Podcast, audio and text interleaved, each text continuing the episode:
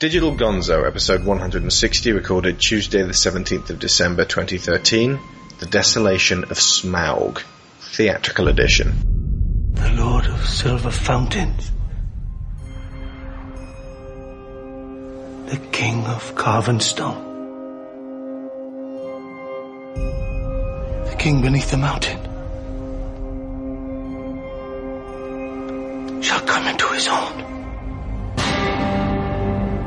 And the bell shall ring in gladness at the mountain king's return. But all shall fail in sadness, and the lake will shine and burn. You have no right. No right to enter that mountain. I have the only right.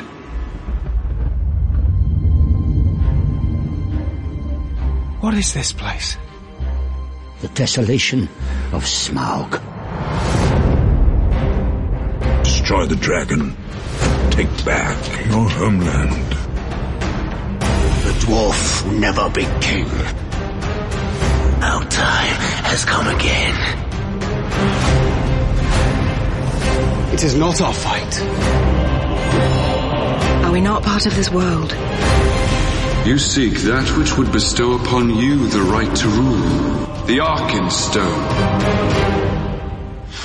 Hmm. What's that? That, Master Burglar, is why you are here.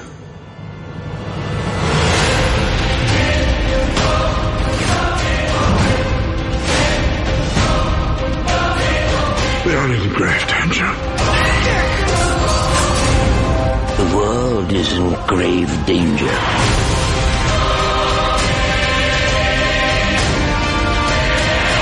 I fear for you.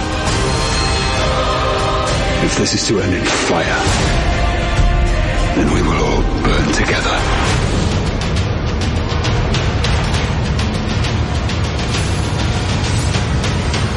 You can't give up now! It never ceases to amaze me. The courage of hobbits.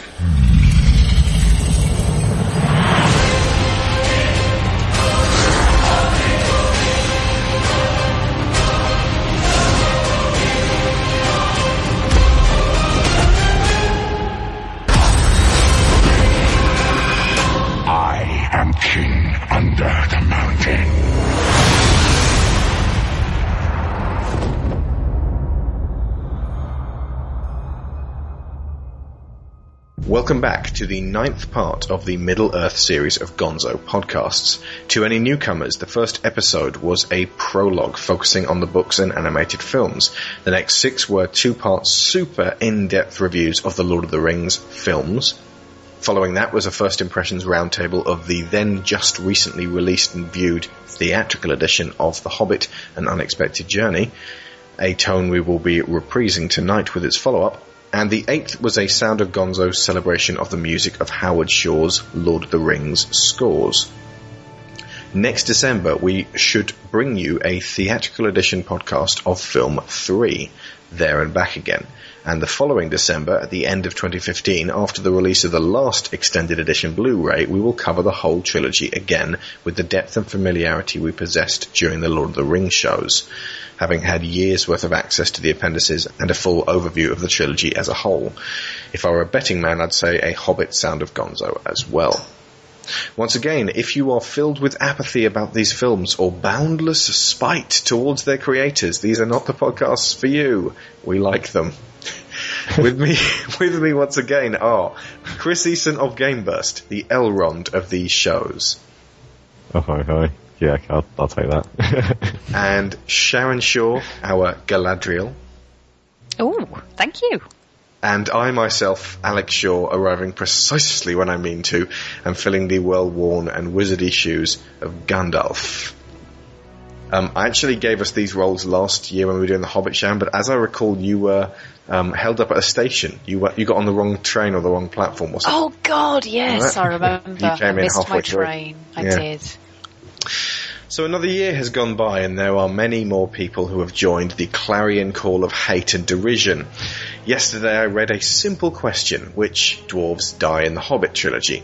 A simple query from a newcomer. The response was the following. The book The Hobbit is not a trilogy. It's just one short book. You are probably old enough to cope with reading it all by yourself.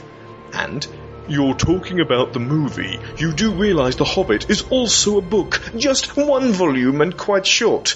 You could try reading it. And, despite the idiocies of Jackson, or possibly his accountats, The Hobbit is not a trilogy. How he's going to pad out the second and third films is beyond me.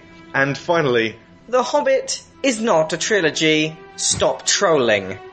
So let's actually look at this aggressive, self-entitled, elitist, dismissive, derisive, ignorant, and inconsiderate sentiment which so often goes hand in hand with the adherence to sheer mathematics of film adaptation.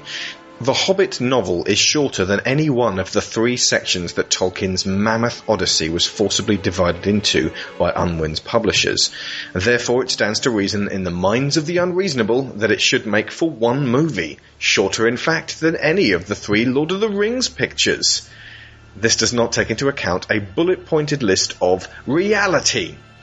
Tolkien paced this book entirely differently to any third of the Lord of the Rings. It is light and episodic and bounds from one scenario to the next, rarely pausing for a moment. To belligerently demand the same treatment would require the shearing off of almost all the characterization, all links to the Lord of the Rings trilogy that we've seen so far, as well as sitting through each of the ten action set pieces detailed in the book in one sitting.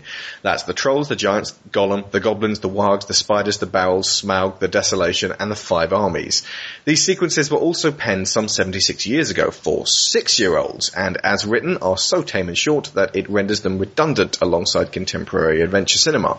Except of course the battle sequence, which given to interpretation could take up an hour of the running time and feature an armed conflict larger than any committed to film, save for the return of the king. Add to these action sequences four scenarios in which the dwarves are captured, trolls, goblins, spiders, elves, four in which they enjoy someone's hospitality, Bilbo, Elrond, Beorn, Lake Town, and at least three where they are just waiting around until something happens. Mirkwood, Doorstep, Erebor. The resultant film, if done with the level of detail and characterization resplendent of The Lord of the Rings, would be six hours long and unwatchable in a single sitting. Without that level of detail, it would still be four hours of relentless action and wandering, only with far less motivation, and it would still be a total mess, as well as twee and shallow. The complaining would then come from everybody else as to why this film even exists.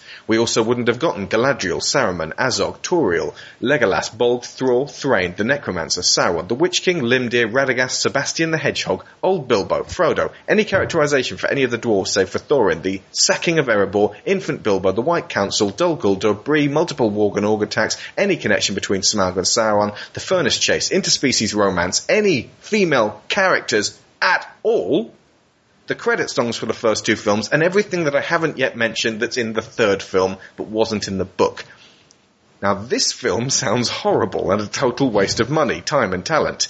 Not even considering the fact that Weta would be spending millions of dollars on scenarios that would be on screen for mere minutes. By all means, spend the rest of your lives bitching about these movies, but do be aware that what you are mistakenly lamenting the loss of is no loss at all. They are, however, not beyond reproach for me. I do not adore these films anywhere near as much as I do the Lord of the Rings trilogy, and most of the reasons I love them is because of their intrinsic connection to the originals. Looking at everything I have said above, there is still a solid argument for why these films could possibly have been the originally planned two halves. They would be longer, with some scenes considered extraneous reserved for the extended editions, which would make the pair bigger crowd pleasers. And this is now becoming clearer with this second movie, which contains a clear break point where the first version of film one would have ended. The behind the scenes appendices revealed a lot more green screen scenarios than I had expected. Every swooping composite crane shot with millennial rubber acrobatics, it's 2012, 2013 now, distances it ever so slightly from the tangibly real Middle Earth we were immersed in 11 years ago. There are instances of wibbly CG creatures in place of practical prosthetics, most obvious in scenarios where it, to simply use human actors would not endanger them. They pop right out of the screen and draw attention to the watchful. I do not like any of the concessions made to 3D, nor will I ever. The required absence of the bigature may necessarily serve the sharp eyes of HD cameras for 48 frames per second, but a weight has been lifted from too many of the structures as a result. It is this that pulls me out of the story and draws my mind inexorably to the edit. The moments are few and far between, but prevalent enough to alter the tone of these newer films. We are still, however, looking at three of the most fun, heartfelt, expertly performed, beautifully shot, painstakingly crafted, wonderfully scored fantasy adventures of all cinema history, and I am holding back a few superlatives for next year's There and Back Again, which could add heartbreaking to the list. Ultimately, we will not know the full story of what they could have been in order to optimize them until December 2015 in two years, when the last of the extended editions comes out, and by then, I will simply be so full of emptiness that Weta will never again revisit Middle Earth, that the idea of scissoring down the films will be unthinkable to me. So it starts off in Bree, and I suspect this was one of the new uh, reshoot scenes that was uh, put together after it became three films, because it, it, they had to join in the same way that they had to do uh, a new scene at the end of film one to give us some sort of resolution. As I understand it, the um, the whole bit where Thorin confronts Azog was added to uh, film one to give it more of a sort of a, a, final confrontation, and so to lead in with film two, there's more kind of uh, uh, an idea of the, this quest brewing. So, what did you guys think of the Bree and the sudden new reappearance of Carrot Man? oh, that did make me. We were the only people who cheered. Everyone else was like, oh, "Carrot." I know. What? what? Have you not seen the first one? Oh, and I was um, absolutely I... right last year. I said he could have been a dwarf. He was totally a dwarf. He's yes. the one that runs right by Thorin as they're going, going out the front door. Absolutely. Um, one of the things I really loved about this um, this intro scene actually was obviously it, it begins the long stream of, of callbacks to the original trilogy, um, which I I'm sure we'll talk about some of the others later on, but I don't blame them for at all. Um, but I loved the fact that this was shot in a slightly different way and it gave you a completely different feel about it. Um, the filming of Bree in Fellowship, because it was done from Hobbit height, everything looked slightly threatening and, um, you know, all the people were extremely big and intimidating and mm. particularly when they go into the prancing pony, you've got all these ex- incredibly tall people with big mugs of beer that they're sloshing about all over the place and potentially bumping Weasels. into the hobbits and exactly everything's a threat. Everything's slight, got that air of being slightly fearful. With this, although in terms of size, everything looked almost the same, but not quite because it's dwarf height rather than hobbit height. And a dwarf who can handle himself. Exactly. A dwarf who, you know, is, is confident and in control of his situation. So although he's wary, the the village and the prancing pony in particular seemed much more um, cozy and, um, if not actively welcoming, then at least uh, like a safe place rather than uh, than somewhere that they were going to get themselves stepped on. Firstly, yeah, that carrot eater bit was. It was the best way of him, of Peter Jackson to put himself in this film. Oh yeah. yeah. You go to Bree, you have to have, which would be carrot, carrot eater's dad, I suppose, from Fellowship. Um, and I am son of Carrot Eater. uh, I also like, yeah, I liked the search. I also liked you see Gandalf sort of more, you know, again, it's another w- way of seeing him where he's not, he doesn't wear his hat, he's just like a, an old man in a cloak mm. more. Um, just sort of hanging out in a bar, which you, you, don't, you haven't really seen all the other times. It's been as a, you know, some sort of wise person, either in the Shire, just ostensibly for his magic tricks, but you know, he's the tallest person there, and he's always always wearing his hat and has fireworks. Um, and in the White Council in the, first Hobbit film, he's you know he doesn't have his hat there, but he is he is an equal rather than in in this he's just crazy old man. I mean, I, I, suppose it reiterates that Gandalf has been stirring this particular quest up and trying to get it underway for quite some time before he meets Bilbo. Yeah, it's basically a, a the quest for Erebor bit from the um, history of Middle Earth books. There's a you know basically there's a very a, a short story t- basically telling the background of, of all of, of all what happened. Um, right. uh, and ba- basically it's just um, you know, yeah, Ga- uh, Gandalf was afraid that if Sauron, when Sauron comes back, um, he will align with Smaug, and then you know, if he's got if he, a, a you know big dragon with the power of the Dark Lord behind him is not a good, not a good thing. So if you try and kill him before anything happens, then uh, you've got a bit more of a chance, especially in that region where you know that's the the first line of defence. Um, so that that was yeah nice in that bit of sort of reinforce you know introducing that that for Gandalf to, to be the mastermind behind it. That's something that they fortunately have access to. Uh, a lot's changed in the past year. We were talking in the original reviews about possibility of the Silmarillion and uh, unfinished tales and various other things. That's off the table now. The Tolkien estate have clamped down on any further use of um, Tolkien's work beyond the, the Hobbit, so there will be no references to anything else or any other books within the next film. And um, and then that's it. They they don't want anybody else uh, making film adaptations uh, to his work, and you will only be able to um, find out about what happens in those by uh, reading them in book form. I would say that's it for now, rather than that's it now, because ultimately I think that the decision will probably take a swift reversal when the family starts running short of cash. Never going to happen. They're one of the richest families in England. Unle- however, unless the uh, great great great grandson Yancey suddenly wants himself a new yacht plated in gold, he might Or then- loses everything in a card game. Yeah, he might then go. What have we still got? Unfinished tales and the Silmarillion. Does that does that also only cover films, or is that TV adaptations as well? I believe uh, they they don't like technology. They seem to like books. Um, yeah, I, I hopefully it doesn't because I think the film really would work a lot better as a series than. Yeah. Um, I think animated would be even better yeah, because you yeah, uh, that would fix the problem of having to have Galadriel in it. Yeah. Um, But you know, it's all just something that we mustn't hope for anymore because the Tolkien estate have said no. So uh, well done.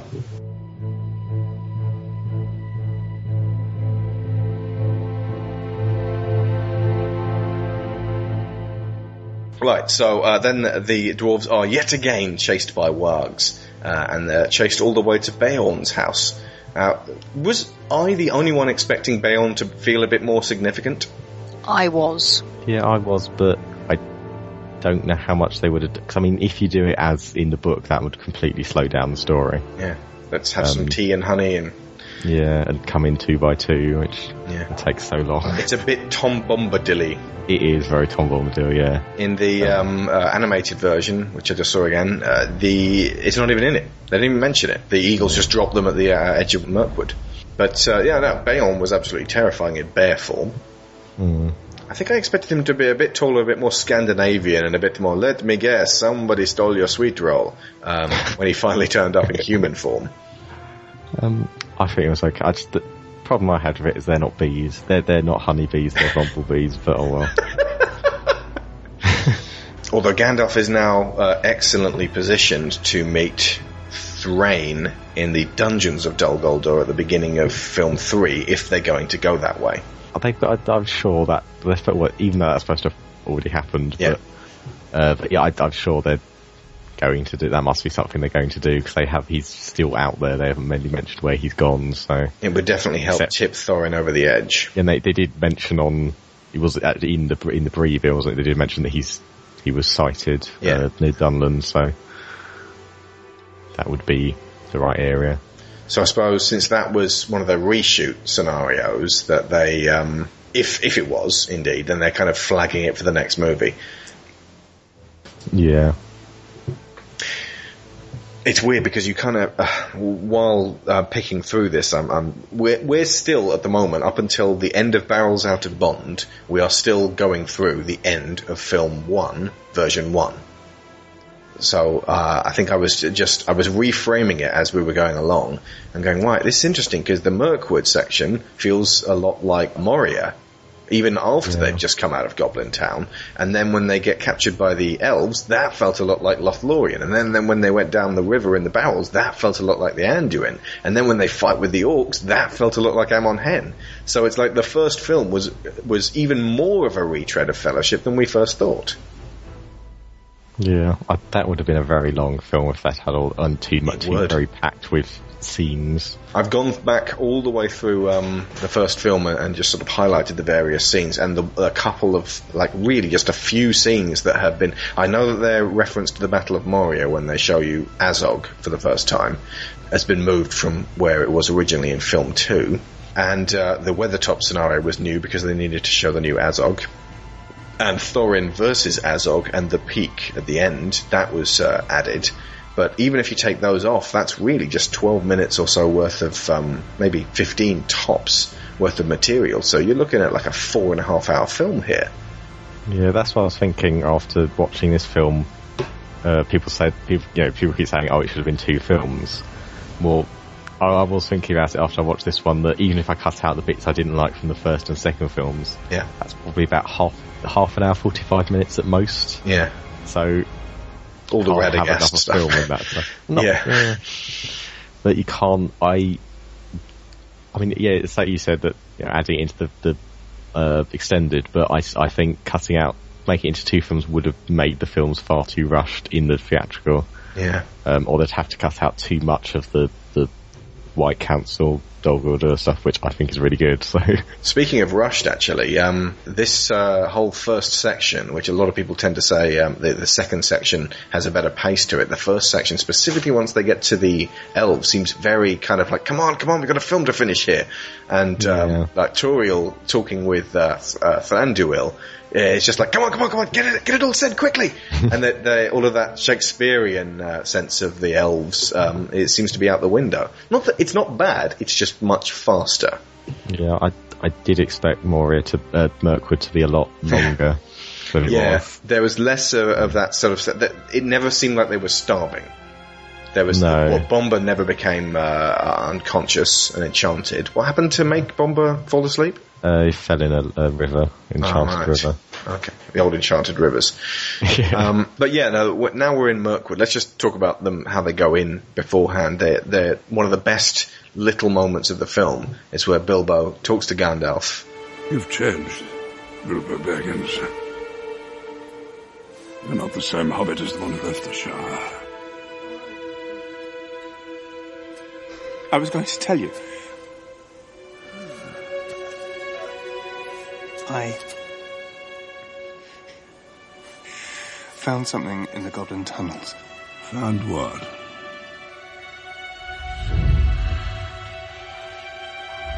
What did you find? My courage. Good. Well, that's good. You need it. But the delivery on that, and now I know that Martin Freeman uh, would do like 20 takes uh, and, and would do each one differently, but that one is just absolutely cracking. Just this, uh, again, it's the ability for Bilbo to, to feel two things very strongly at once, which is something his character definitely has over Frodo. I did like that was the beginning of the the eff- you know effects of the ring that they did put into this film. Mm. Um, actually, a bit more than they actually did in Lord of the Rings, which is because the Lord of the Rings was it was sort of done differently, but this is a bit more like sort of like uh, normal character being overtaken by the ring in the in the uh, Lord of the Rings. Frodo knows it is a you know a big a, powerful malign object. He knows what it is, yeah. Yeah, so he's he's he's, he's sort of looking to be affected by it, but he doesn't he doesn't actually see himself being affected by it until the very end, Mm. when Bilbo know well, not that bit, but in the in Mirkwood he you know he can see that it's a bad influence, but he keeps it anyway. Also, he has to suffer in silence. He's got nobody to talk to. Frodo has Sam. Yeah. And Frodo's doing something about it. They're moving towards the mountain to destroy it. Uh, at least um, that they have a task. Bilbo has to. The, dealing with the ring is ancillary to the main story for him. Yeah. But at the same time, it's taking all of his attention. A lot of the ways that it's shown as well with Bilbo are much more subtle um, than they were with Frodo. I mean, like you said, Chris, because Frodo knew what it was and was kind of geared up to almost brace himself against it. The changes that came in him seemed, to, well, to me at least, to be um, more jarring and uh, in in bigger steps, if you like. The Yeah. The impact on his behaviour. One minute he'd be fine, and then suddenly there would be a big jump in how he was behaving. Um, with Bilbo, I mean, in part because obviously there's been the gap between the two films, um, but one of the things that I noticed was he's thinner, and his hair is a little bit thinner, and he he just seemed, and obviously you know part of this is because he's walking around the countryside with dwarves and probably not a great deal of food, um, but it just seems that there is a, a little bit around the edges of the the ring starting to draw on him. Mm-hmm. And we've sort of just jumped in here without really talking about the the, the sense of um, ceremony when uh, when it started up. Where it, it, it, seems almost like another year, another Tolkien. Uh, but you know, Sharon gripped my hand when the uh, text first started coming up. It was like, yes, oh my god, I've waited a year and finally it's over. And I'm now recognizing a bitter annoyance at the span of time between now and its conclusion that I remember from after I'd seen the Two Towers.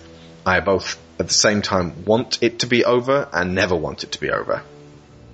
Yeah, I. It's of slightly different for me. I, I actually want this. I want to see what they've done. Yeah. Rather than with the the Two Towers of Return of the King, I I, I wanted to.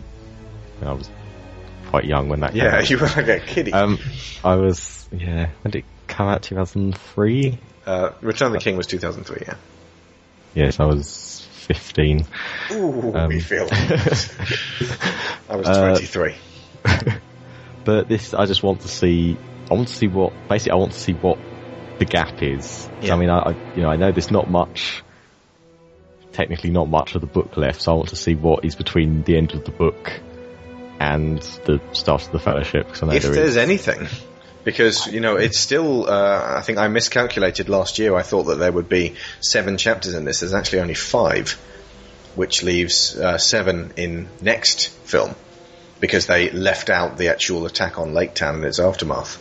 The thing is, though, you know that there's Which going pissed to off our audience because everyone went, ah, at the very end. They we did, wanted to see the desolation of Smaug. Ah, but They were like, no, no, don't stop there, don't stop there. yeah.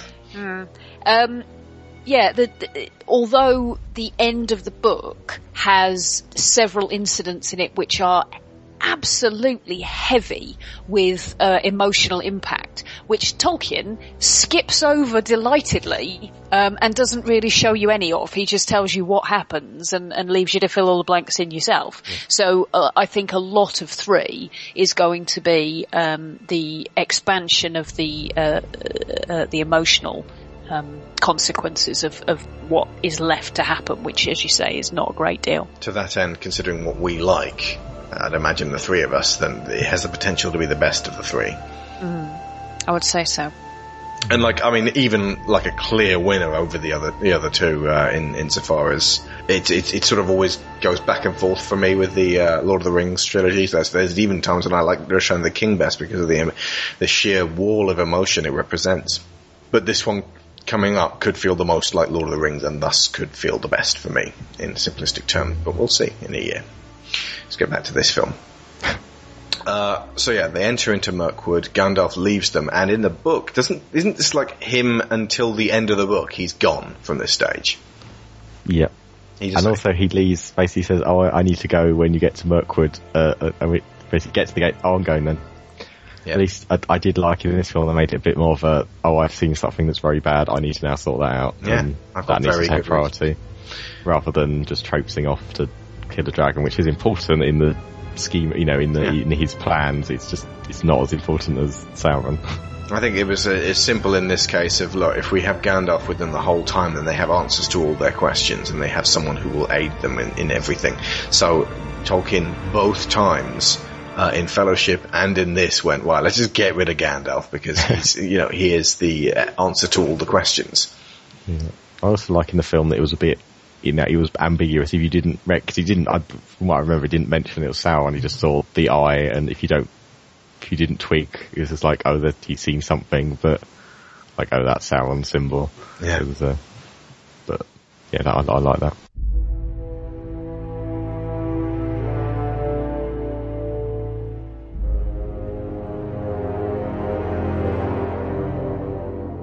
Okay, so when they're going through Mirkwood, uh, this felt the most like um, Fangorn for me. It felt very setty and very um, uh, like uh, Moria as well, not like a natural forest. But then it's kind of supposed to. There's the, the delirium sets in, and it's supposed to feel ethereal and uh, and not like like surreal.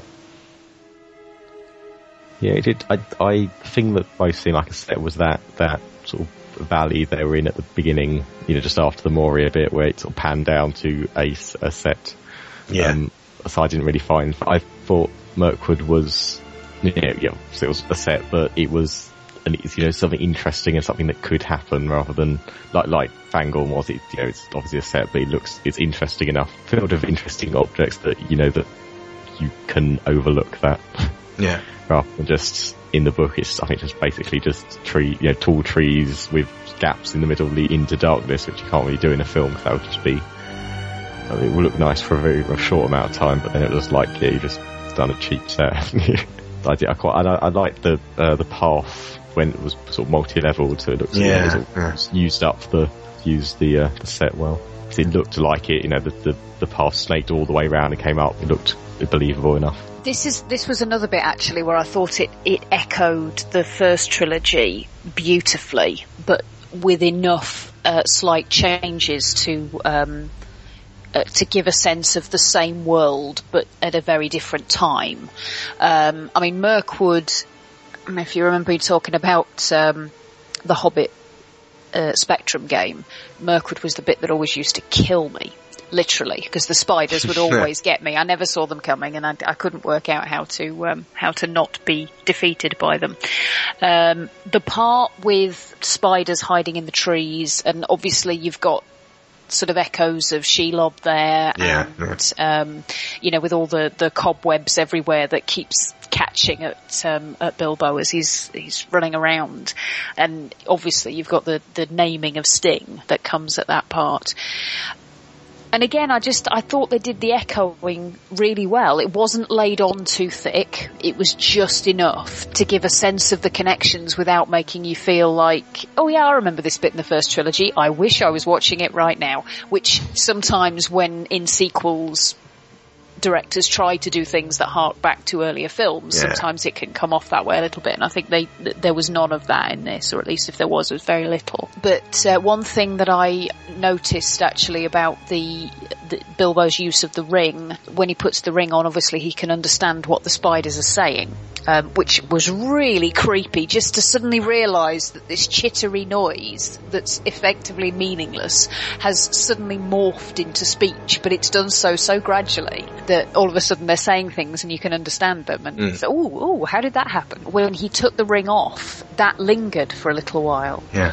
Um, there were a couple of words that um, that the spider said after he'd taken the ring off that he could still, you know, were still in English. He could still understand them, and I thought that was a really nice way of show. Nice, terrible word to use in this particular Yeah, context. I'm talking about in touch. well, more the fact I'm talking about evil rings and giant spiders here. Nice shouldn't really enter into Effective? it. But, um, yes, effective. Um, but a, a good way of showing that the, the ring is starting to have a, a more lasting effect on Bilbo. It's not just when he's wearing it. It's um, it's causing him to behave in a, a way that he wouldn't ordinarily do so. And another thing is as well, if you, you look at um, the pattern of how the ring is acquired Yeah. by various people, the way that they behave um, about it, and in terms of, of doing what they they end up doing in order to maintain possession of it, is often reinforced by the fact that they have to fight to get it or keep it, or you know, it, it's not they never seem to be able to just put it down to luck or anything like that. Bilbo happened across the ring by pure chance. I, I mean, it's entirely possible that the, the ring had intended it in some way, but I think it's it's specifically stated that it, it hadn't really expected to be picked up by a hobbit. Ah, Gandalf But- maintains Bilbo was meant to find it. Well, indeed. He is directly contradicting Ga- uh, Galadriel there, but anyway, that's beside the point. Um, but because Bilbo, after that, has this riddle competition. I think I know best, Greybeard. um, because he has this uh, uh, the the riddles game with Gollum, that kind of reinforces in his mind that he won the ring, that he, through his own quick wit and cleverness, it is actually his by rights. Um, and obviously Gollum had the whole thing about it was, you know, it was his because it was his birthday and therefore he deserved it, which neatly smooths over the fact that the reason he has it is because he murdered Deagol. Yeah. And then He the murdered and Bilbo stole. Exactly. But he stole, he hid it, he never told Gandalf about it, which would have been a really, really sensible and smart thing to do. Um, but now he's actually had um, an incident where he has had to physically fight in order to maintain possession of it. And you can see it in his face and in the way he behaves and how protective of it his actions are becoming. That every time he has to do anything like this, it's going to reinforce for him, this is mine. I've done something to maintain keeping this with me and therefore I deserve it because I've fought for it. Mm. Isildur um, won it in triumph in a victory after slaying uh, uh, Sauron in battle, and thus uh, made the whole grand kingly gesture of "this is mine, and I shall go and deal with it." And actually, no, I better not destroy it. This is now a symbol of my divine right to be king. Absolutely. The, the fact that it came to him because he wildly and luckily flailed a busted sword at somebody Yeah. is totally beside the point. And uh, Sam, when he uh, took it off Frodo, was uh, protecting it, trying to keep it from uh, falling into the wrong hands. And he was the only person who took it for entirely altruistic reasons, aside from Frodo, who was given it for a very specific purpose to destroy. Yeah, absolutely. Well, for Frodo, it's all tied in with this idea that he, you know, it's it's not It's just the all ring, about it's him. the It's all about Frodo. He's Yeah, the important one. He was chosen. Exactly. It's it's tied in with the idea that this was his responsibility and and you know this was a task that was given to him and everybody who talks to him about it reinforces that. Yeah. You were the only person who could possibly have done this, Frodo. Now for a little Everyone's hobbit crying at the Black Gate. Frodo's dead. What about Sam? He's the one who's actually brave. Yeah, but the but the fact that Frodo is is this sort of he's grown up in the Shire, and I know Bilbo says that he's he's still in love with the Shire, but he does have that Tookish impulse for adventure, and being told you're the one. Here's this great responsibility. It's Aren't you prophecy. marvelous? For somebody who's who's never had anything like that before, that in it in itself is extremely seductive, and I love the way they weave this in that the ring uses all of these personal insecurities and um, you know secret wishes of things that people could have and ways that they they want to grow and and um, desires that they want either for themselves or for their their descendants. In the case of um, of Isildur and and ultimately Denethor as well, um, but it uses all of these little things to basically make people do what it wants them to do. Uh, three more things from uh, Mirkwood before we move on to the elves. Uh, one, the busted up road in this old forest actually reminded me of Return to Oz. Anybody? As obscure as this gets, uh, this is uh, a film set many, many years after The Wizard of Oz, where a forest has sprung up around uh, the original yellow brick road, and it's just this knackered old ruined path in the middle of the forest running through. But uh, just it, it is now beyond purpose because uh, it's been pushed aside almost by the landscape, and that kind of felt like Mirkwood was rejecting the path itself. Return to Oz is the one with the, the metal soldier person and Jack Skellington, isn't it? Uh, yeah, um, TikTok and uh, his name is Jack Pumpkinhead. So fucking much better than The Wizard of Oz. Agreed. I love it. film. it is a dark, oh, proper sequel. Yeah. Uh, but it, it also follows up with, with uh, interesting psychological implications that Dorothy had just uh, been delusional and dreamed everything that happened in Wizard of Oz, and it leaves you ever so slightly uneasy that that actually might be the case.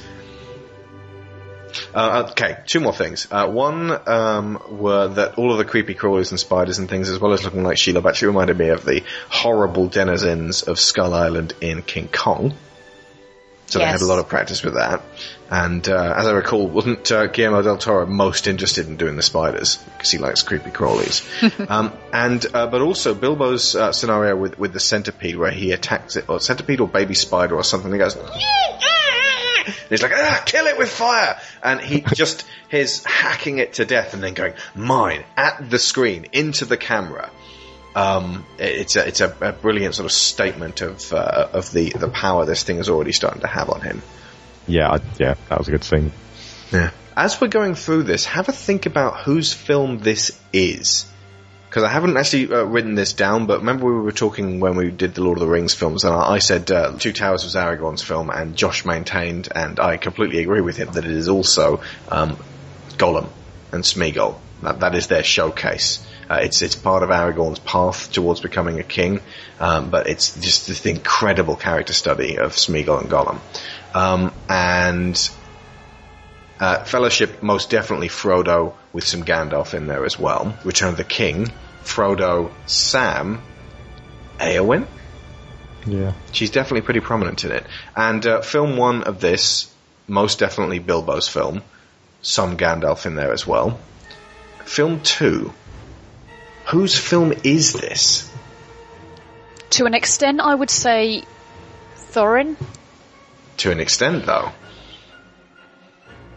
I, I don't. He has half can- an arc in it because this is He half. does, uh, yeah. When he starts to really come out of his shell and start talking, it's um. Well, actually, it, it's mostly when he starts talking to Thranduil because he gets to make a decision and it's a bad one.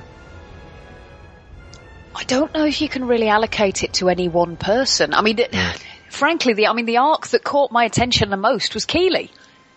Yeah, the arc that caught my attention the most was Tauriel, and she's made up. I mean, they're all made up, but she's the creation of Fran and Pippa and Peter, and uh, uh, and her arc and with Kili's was the most eye-catching and unexpected for me, at least. So the beginning of Bard's story as well. Yeah, it's uh, Bard was definitely prominent, but that's the thing that that, that makes it uneasy because you're focusing on uh, a character who isn't given any characterization in the book at all, a character who isn't in the book at all, a character who is in the book but is hardly one of the major starring characters. So who else really is carrying this thing? It's not necessarily a major weakness, but it does make it stand out from the other four so far. See, I think I, I know what you mean about saying that the uh, certainly the earlier films have this strong storyline that focuses around one or two or maybe even three people. Yeah. Um, but I, I really do see them all as ensemble pieces. I, I don't, um, you know, I've, I've never felt that any particular character is uh, neglected in favour of others. I mean, you, you could just as easily argue that Two Towers is Faramir's film. Yeah. Um, yeah, yeah. You know, you could just as easily argue that Return of the King is Denethor's. It's it's not focused enough uh, on on any single person. I think to to say that um, that this is weaker for not having Okay, that. but all of the four films we've had so far, it is at least fair to say that there are strong arcs within the film delineated for the specific characters that we've already mentioned. yeah, I, in I, this I wouldn't one film, that. There is less strong arcs because it feels like if it is the beginning of Thorin's film, if if if film one was going to be all about Bilbo and film two was going to be all about Thorin, that actually makes sense. I think for me, I have a tendency to be influenced by what appears to be the voice of the closing song. Yeah. Oh, yeah. And this one, the end song felt very much to me like Bard's.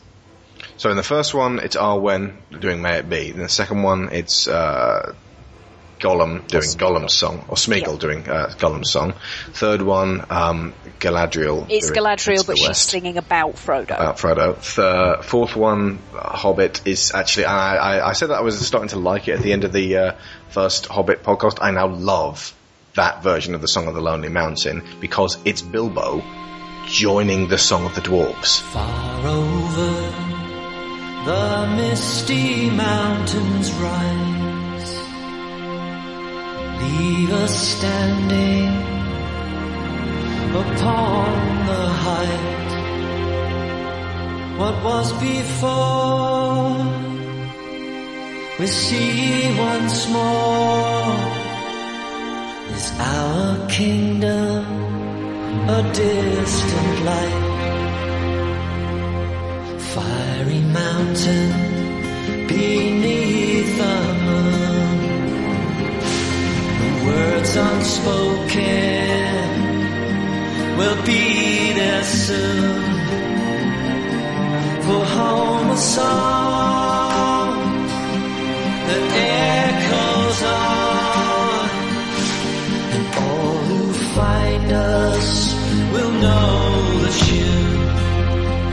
And I was saying, well, wouldn't it have been better with Leonard Cohen's deep accent, you know, deep sort of throaty bass? No, it's Bilbo. I do like it, but I don't like this worrying trend of having guitars.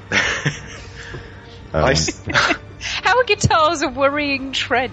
well, they're, they're a worrying trend when you compare them with the, the songs of the last, uh, the, the uh, Lord of the Rings films, which don't have guitars, and it's just Yeah. it True, makes but it it's not more- really it- a Middle Earth instrument. Is Yeah, it? it makes it feel more. At more least like make it a lute. The problem I have with the, the the Lord of the Rings songs feel like they're sung in world where these feel more like pop songs at the end, especially this one.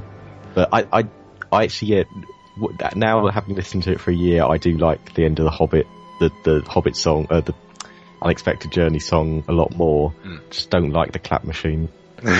it's just. And I like the first 30 seconds of this song a Ed lot. Sheeran, yeah.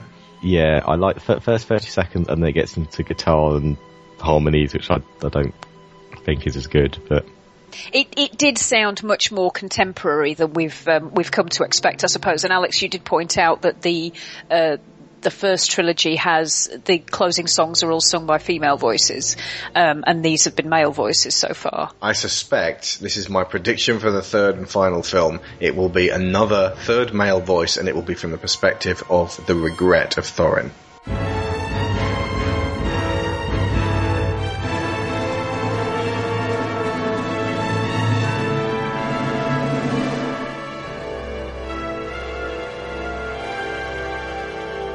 So they get captured by the Mirkwood elves and everybody cheers when Legolas turns up. Did everybody Not everybody, because my first thought was, my God, he's aged. yeah. Ladder. The years have been kind. Yeah, the, the elves get skinnier as they get older. yes, they they actually retreat in wrinkles, shadows, and Look, things. when he's But no, living in Mirkwood, all he's living off is wild boar. Then he gets to go. oh no, he came from Mirkwood. I suppose Yeah. he worked off a few pounds on the way. the Arduous Maybe. journey, yeah. it's the ring hanging around. It's making him look drawn and haggard. But no, um, but one of one of the things that I kind of felt about the presence of Legolas was that it it really wasn't necessary. If there was any one thing that I could point at and say, you really didn't need to do that.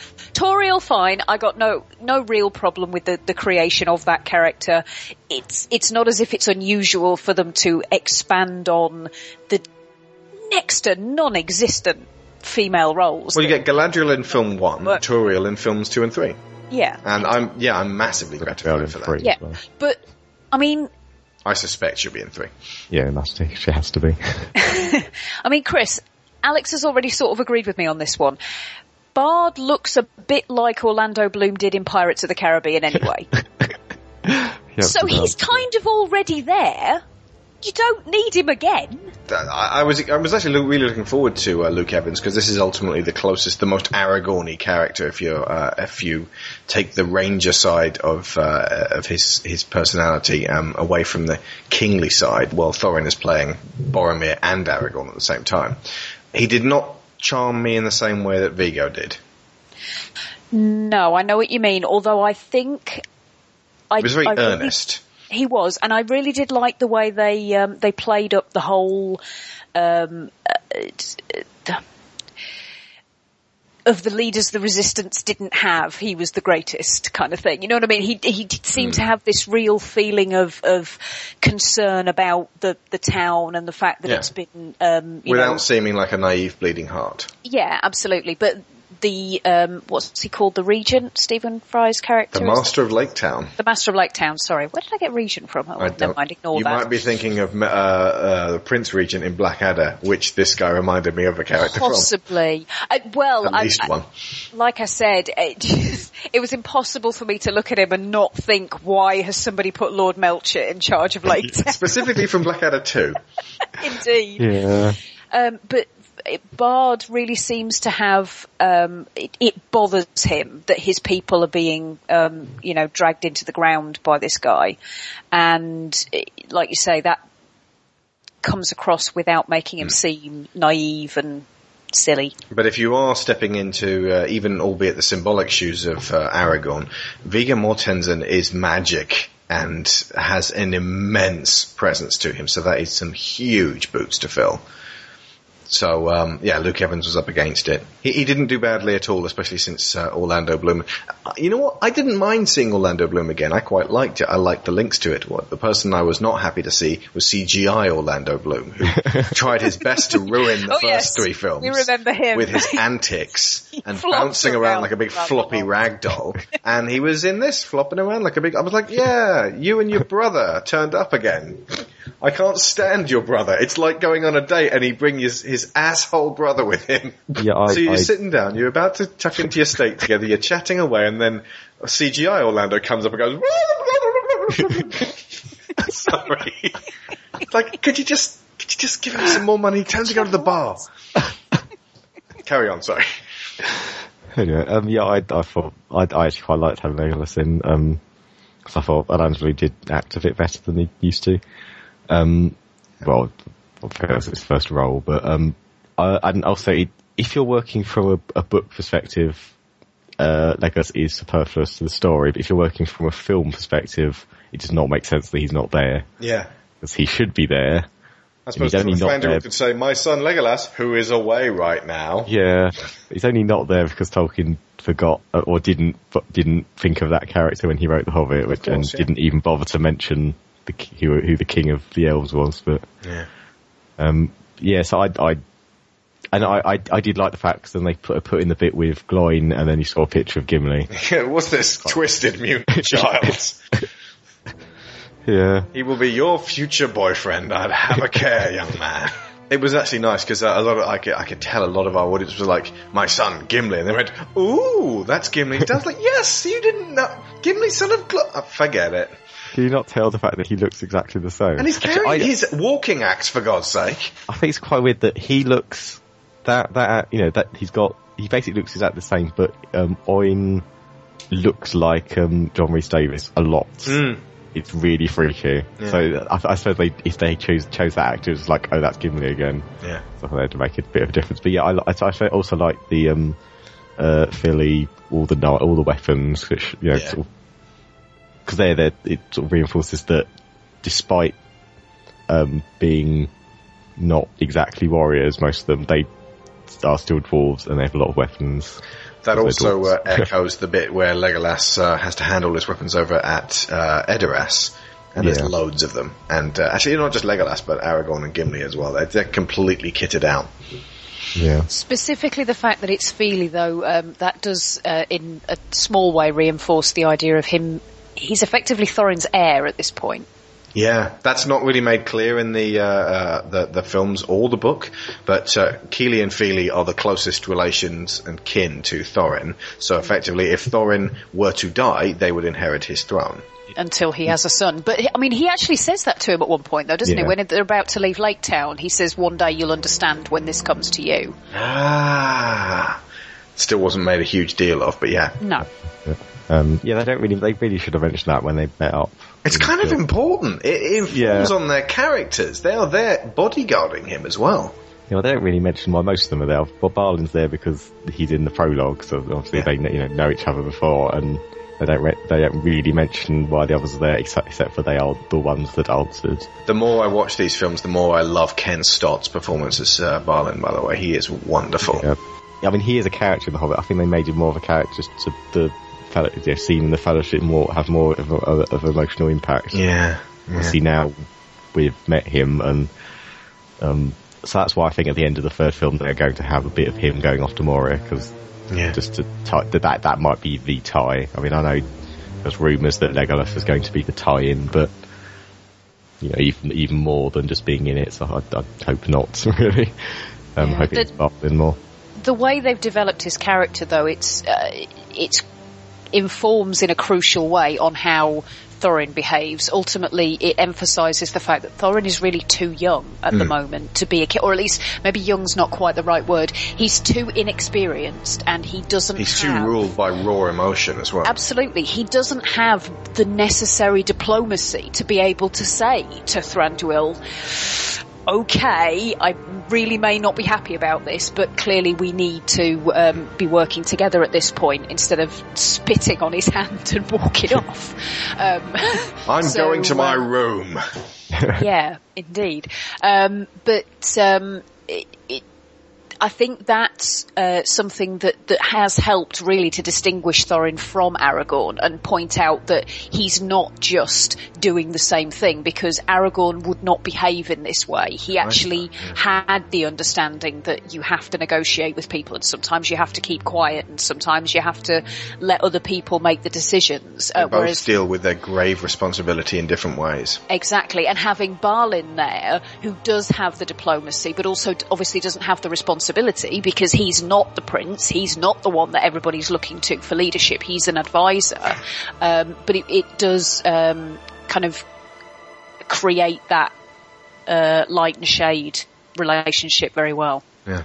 The extended edition of An Unexpected Journey, I'll briefly talk about here because obviously we'll be talking about it in two whole years from now, but I do, I do want to at least mention a couple of things. One uh, is that at the beginning you get to see, because this informs upon Thorin's relationship with uh, Thranduil, uh, Thror, his grandfather, offered to. It's there's a sequence at the beginning where Thranduil is led before him. It's when uh, Bilbo's talking about the brilliance of Erebor and how awesome it was and how many gems and things there were. And he offers him these white jewels and, and Thranduil's like, whoa, look at these. These are the best jewels I've ever seen. I totally want them. And he reaches out his hand and then they slam the box down like Pretty Woman and he goes, and Thror stops short of basically dancing from foot to foot and giving him the finger and going, ah. It is the most petty, pathetic state of relations I've ever seen. He is literally taunting a potential ally. It's pathetic. Yeah, ultimately, you're kind of with him a bit more, uh, Thranduil, when Thranduil's sort of uh, watching the dwarves exiting uh, a burning Erebor and going, nah, not bringing my men down there to die. You guys are assholes. He also went even more when they've included that face scar thing. Um, so I assume it's like a, a scar that he's just. Yeah, that was scary. Yeah, um, but that yeah that just just that that one uh, just like few seconds of that happening. It's like okay, that's why he didn't go in then because he's already been burnt. You know, his face has been half burnt off Yeah. by a dragon. So obviously, he doesn't want to go in again. Also, arrows and fire does not mix. So Of course, yeah. But yeah, that's it. That the other thing that that because the elves are so beautiful and so um, stern and so vain and so um, statuesque, you forget most of the time that they've not only lived for a long, long time, they've been through the wars. So this showing that okay, underneath this, I like my one half of my face is meatloaf. Um, and he has, must have some sort of enchantment on him so that he doesn't look hideous and te- scare the other elves away. They are big with the glamours. Yeah. But that was uh, that was a really great. Um, it's it's it's made me wary of him as a character, especially his uh, treatment of the orc that's coming up as well. Mm, that whole segment actually reinforced for me the idea that sometimes you need to be a bit cautious about these beautiful and semi-divine beings that appear to be so noble and kind and good, but actually they can uh, take this. Uh, is neutrality even really the word? This determination not to become embroiled in anybody else's fight um, to the extreme of, of almost being evil that, that you know that they will sometimes quite happily turn their backs when they could assist Cold. without Yeah. great investment and effort from themselves. Um, but then again, I suppose it's, it's the dwarves do that to an extent, or at least the way they're perceived by others um, is is often as being totally insular and focused on their own problems. Yeah. Or indeed hot tempered and, and so quick to anger that they will shut off all other possibilities. I would ascribe that more to the way people see men as behaving actually, because men are perceived as being quite a young race that are impulsive and can't see past the end of their own nose. Yeah. Um, the dwarves, I think it's it's more this harbouring resentment that will remain for generations and generations and generations. Frankly, they've all got flaws. Yeah. But uh, Thorin should have said yes at this point. He should. He he opens them up for so much more hardship and uh, I'll do ruin. that though because the book doesn't doesn't have that bit. Of course, the yeah, But um, I, don't was it actually in the book the uh, the the bargain, or was that just no? we're going to put you in the cells. The whole elf bit in the book is not very fleshed out. Yeah, so, so They they just do get, not they men- get imprisoned and then they sneak out. That's about rather it. like Yeah. Thranduil. Well, they just they just say they. yeah, they don't even mention his name. It's just like the Elven King. Yeah. It's like yeah, that's descriptive. Um, so yeah, just I think adding that in just I've just obviously makes Thranduil a, a deeper character than the no character is that's in the book. Yeah. But, but I was very suspicious of his behaviour with the captured orc. Yeah.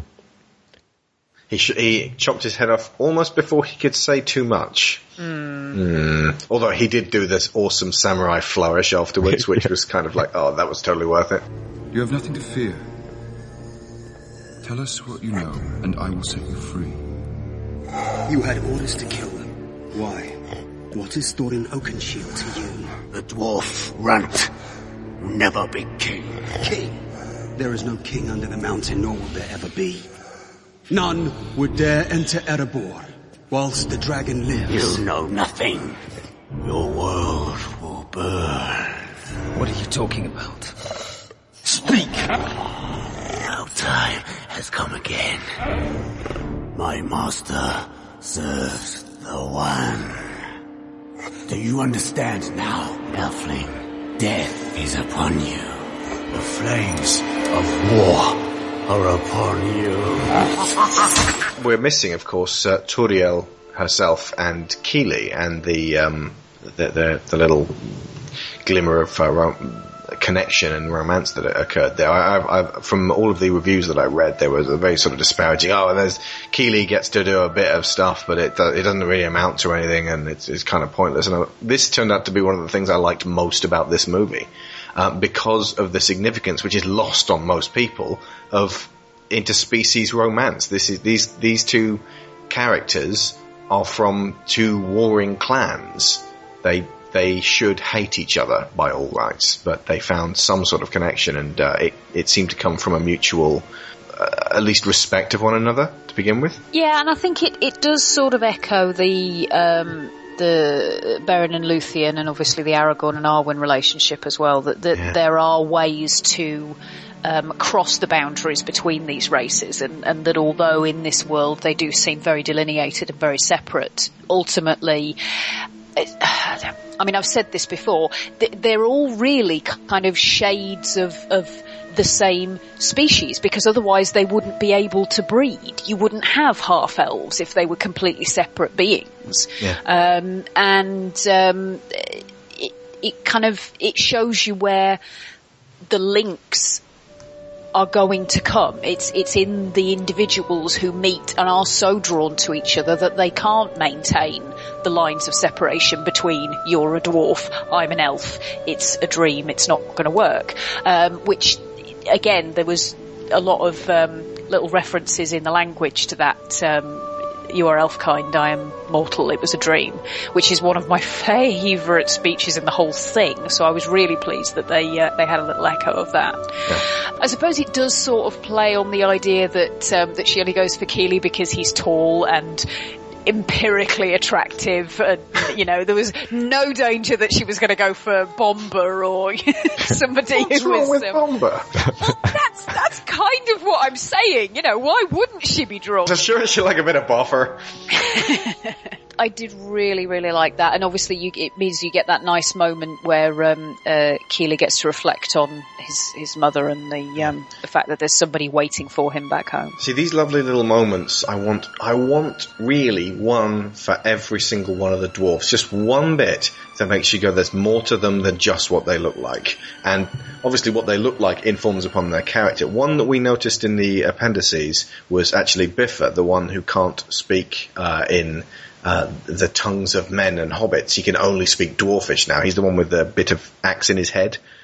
And um, I, I thought he was mute the first time I, I saw him because he hardly said anything. Um, he's he's kind of um, a little bit battle crazy because of the uh, the damage that it's done to his brain. Uh, but there's uh, Jackson mentioned there was a little bit they had to cut out, which I wish they'd left in, which showed a little clip of Bifur, who is a toy maker, like making a little a delicate little bird toy while they were in the cave, wait before the goblins turned up, or so, at some opportune moment, and just a little moment like that, just to show that they are more than just what they look like. I would take one of them in favour of any of the action sequences that have occurred so far. Hmm. One thing I would really like to see in the third part, actually, and I have no idea if they intend to do this, but some, given that we had that little clip from Bree at the beginning um, of Thorin meeting Gandalf, um, some little snippets of backstory of how the dwarves came to be on this journey, Yeah. why they in particular responded to Thorin's call when nobody else did. That would be wonderful. Because it's not really made clear in the um, uh, the films either that there is that they're little family groups. Bifur Bofur Bombur, all brothers. Kili, Fili, brothers, but also uh, kin to Thorin. Balin and Dwalin, brothers, but also uh, they they were soldiers for Thorin. Uh, and, and there's a cast to them. Some of them are, are from the slightly more ragged end, and some of them are a bit more sort of well-to-do, and some of them are a bit more warlike. Uh, and they're from all, all over, and there's they tended to, they tend to sort of bunch them together so that um, it's almost like they've got buddies in the actual filmmaking, so that they will stay with their brothers and they know what's going on. And you, you watch all the actors, um, you know, chatting with each other and, and sort of really bonding in their in their little family groups. And there's a whole load of stuff going on that we're not really party to because that's not part of the plot. And that bothers me because I want that to be part of the plot. I like character development. You may have noticed that about me. I can definitely see a, a, a big splodge of character development before the Battle of the Five Armies because that Yeah. is, you know, A lot of dwarves alone at that stage. yeah, yeah. I mean, if they if it follows roughly the book, they're gonna, you know, they're gonna be besieged for a bit. So that definitely, Yeah. the introspection can happen then. Um, the, for the the romance, I really like the romance bit here. I think it go, goes off later, but I I did there, there's also echoes of uh the quote unquote great relationship between Legolas and Gimli, which is not really, but you know, it's like a Yeah. start off as like oh they're they're, they're you know supposed to hate each other and Legolas just not Again, not- interspecies. and yeah, then they they're very, very good friends in quotes uh, at the end, and but couldn't really do anything about it, you know, outside of, of the book. So I think Of course, you know, yeah. Well, ultimately, the, the the Frodo and Sam thing, it doesn't matter that they didn't get married. That connection is incredibly strong and undeniable. Yeah, there, there, there are various different. I mean, even Aragorn and Boromir had something going on where there was this sort of unspoken bond among uh, men, bond among warriors, kind of a bromance, but a little bit more understated. The, the whole Legolas and Gimli thing being put forwards here in a much more, let's face it, Twilighty, uh, appealing and understandable Romeo and Juliet way uh, for for the masses. Uh, it's it's it's quite a good way of doing what they couldn't do before. Um, then there's the barrel scene, which a lot of people hate. What did you think, Chris? I okay, I liked the way that the barrels were deployed, which is better than the book. So the first ten seconds was awesome. Well, I like, oh, this looks full. I'm not going to check it. I'm just being, I'm just told to shove this out the door, so I'm not going to check it. I'm going to shove it out the door. And uh, the, pro- the the only problem I have with the actual barrel scene is pedantry. In that, Pedantry when barrels, head. when when the barrels go off the um the first waterfall, Yeah. they all fill up with water and they they sink. Yeah. Yeah. But I, I did quite like you talking about like character moments. I did quite like the the the um, Bombur bit where he actually gets to do some fighting. Turn into a little tank. Yeah, I, I did quite like that. Just to and the way it sort of progressed downwards, I, I quite like that. But there was a was a bit of a, a rubber elves again. But Yes. A I did like the fact sliding that- around. Yeah. I did like the fact that he was a you know like the the, the elvish places we've had previously are impregnable, Mm. and this is just like oh they just they attacked and came with the war and killed elves, which except for Helm's Deep didn't didn't didn't happen at all. Yeah. and Battle of the Lost Lives, but um, so it made it feel you know sort of like more it was a, a place more on the edge, so it does sort of ex- it, again it sort of explains why they just completely shut it down afterwards because it's like this shouldn't have happened and doesn't happen and we just you know want to be insular and not do anything. Um, so I did, I did quite like how that, that played out. So I did like, overall, I did like it. It's just that, you know, suspend disbelief for movies. Mm. It did feel very video gamey and very theme park ridey, but um, I, I don't. I, it, it wasn't. See, watching Goblin Town again, the uh, you know when I when I first got it again on uh, Blu-ray, I thought, ah, this is the bit that really I could probably have done without. But watching it again today, I like I kind of like Goblin Town. There's not one bit of um, uh, unexpected journey. Even Radagast, who's now grown on me, and wouldn't you know it, Lyra adores Radagast. Yeah, I told her, "Oh, dude, Radagast in the second film," and she went, "Yay!" Like, oh, you like him. I even like Radagast now. Well, yeah, I, I thought those were fine for the first film. So I, the only bit I still don't like from the first film is the uh, the Rock'em Sock'em robots. yeah, unfortunately, that's quite quick. But yeah, um, it's, but, it's but- just the false. Pe- it's just false power. I really don't. It's like it's like oh, no, they're going to be crushed under the knocks. It's they've got two other films, um, but that that yeah, it's a it's a like, five minute scene. It's fine. And th- this one, there are two. There were two. I can't remember what they are now. But the way it was shot uh, uh, differentiates. I mean, you, you can hold it in stark comparison to the, the way that they went down the Anduin and the, and the boats in the, the first one. And in the uh, the book and in the original version of Fellowship, they were going to be attacked there. And obviously in Barrels Out of Bond, they weren't attacked in the book.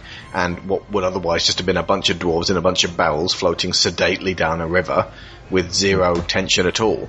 I'm not sure necessarily that would have been better or worse but it really depends what they were trying to do. And, and from the sounds of it, they pissed off so many people that I don't actually think it was really worth it. I like it. A bunch of other people might like it, but um, I think this was just too much for, for many people. I, I, I, I thought it was fine. I, the first, like, the, with the book, it, the, it makes the elves seem completely unprepared. It's like, Yeah. oh, they've escaped. Oh, we won't do anything then. Um, which sort of As opposed to like- let's pursue them. We're quite Yeah, I mean, fast. We've got at bows. least- at least to the edge of our, our land, which they do. Um, but 'cause then it's just sort of later on in the book when they uh, battle the five armies, it's like, but you didn't want to go out of your ha- out of your homeland then, but you're doing it now. Well, there's gold now. Oh yeah, but still, I I thought I think the elves let them go in the book and just sort of let them go get their gold. Then we'll turn up when they've got their gold. I don't think the elves were enough of a character to have any motivation in the book. I think it was just an episode which Bilbo had to get them out of. Again, it was written for seven-year-olds.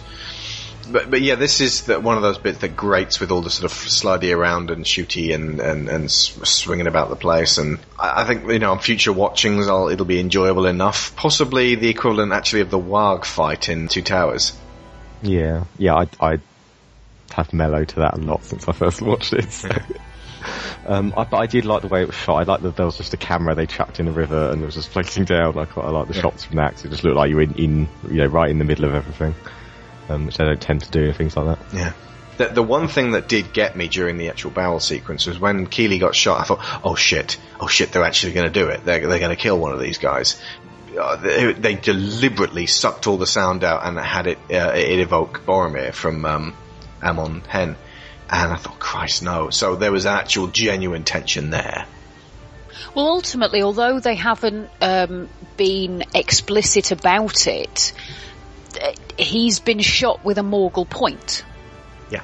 A Morgul He's- shaft. That's, yeah, yeah, he's going to have that for the rest of his life. That's never going to heal. No matter what the elves do, it lingered for Frodo to the point where he couldn't bear to live anymore. Mm, Might not necessarily be the case because I mean, um, Frodo got stabbed very near his heart, and Yeah. yeah, Kitty, uh, he got shown the, the knee. He took an arrow to the knee, which is really bad.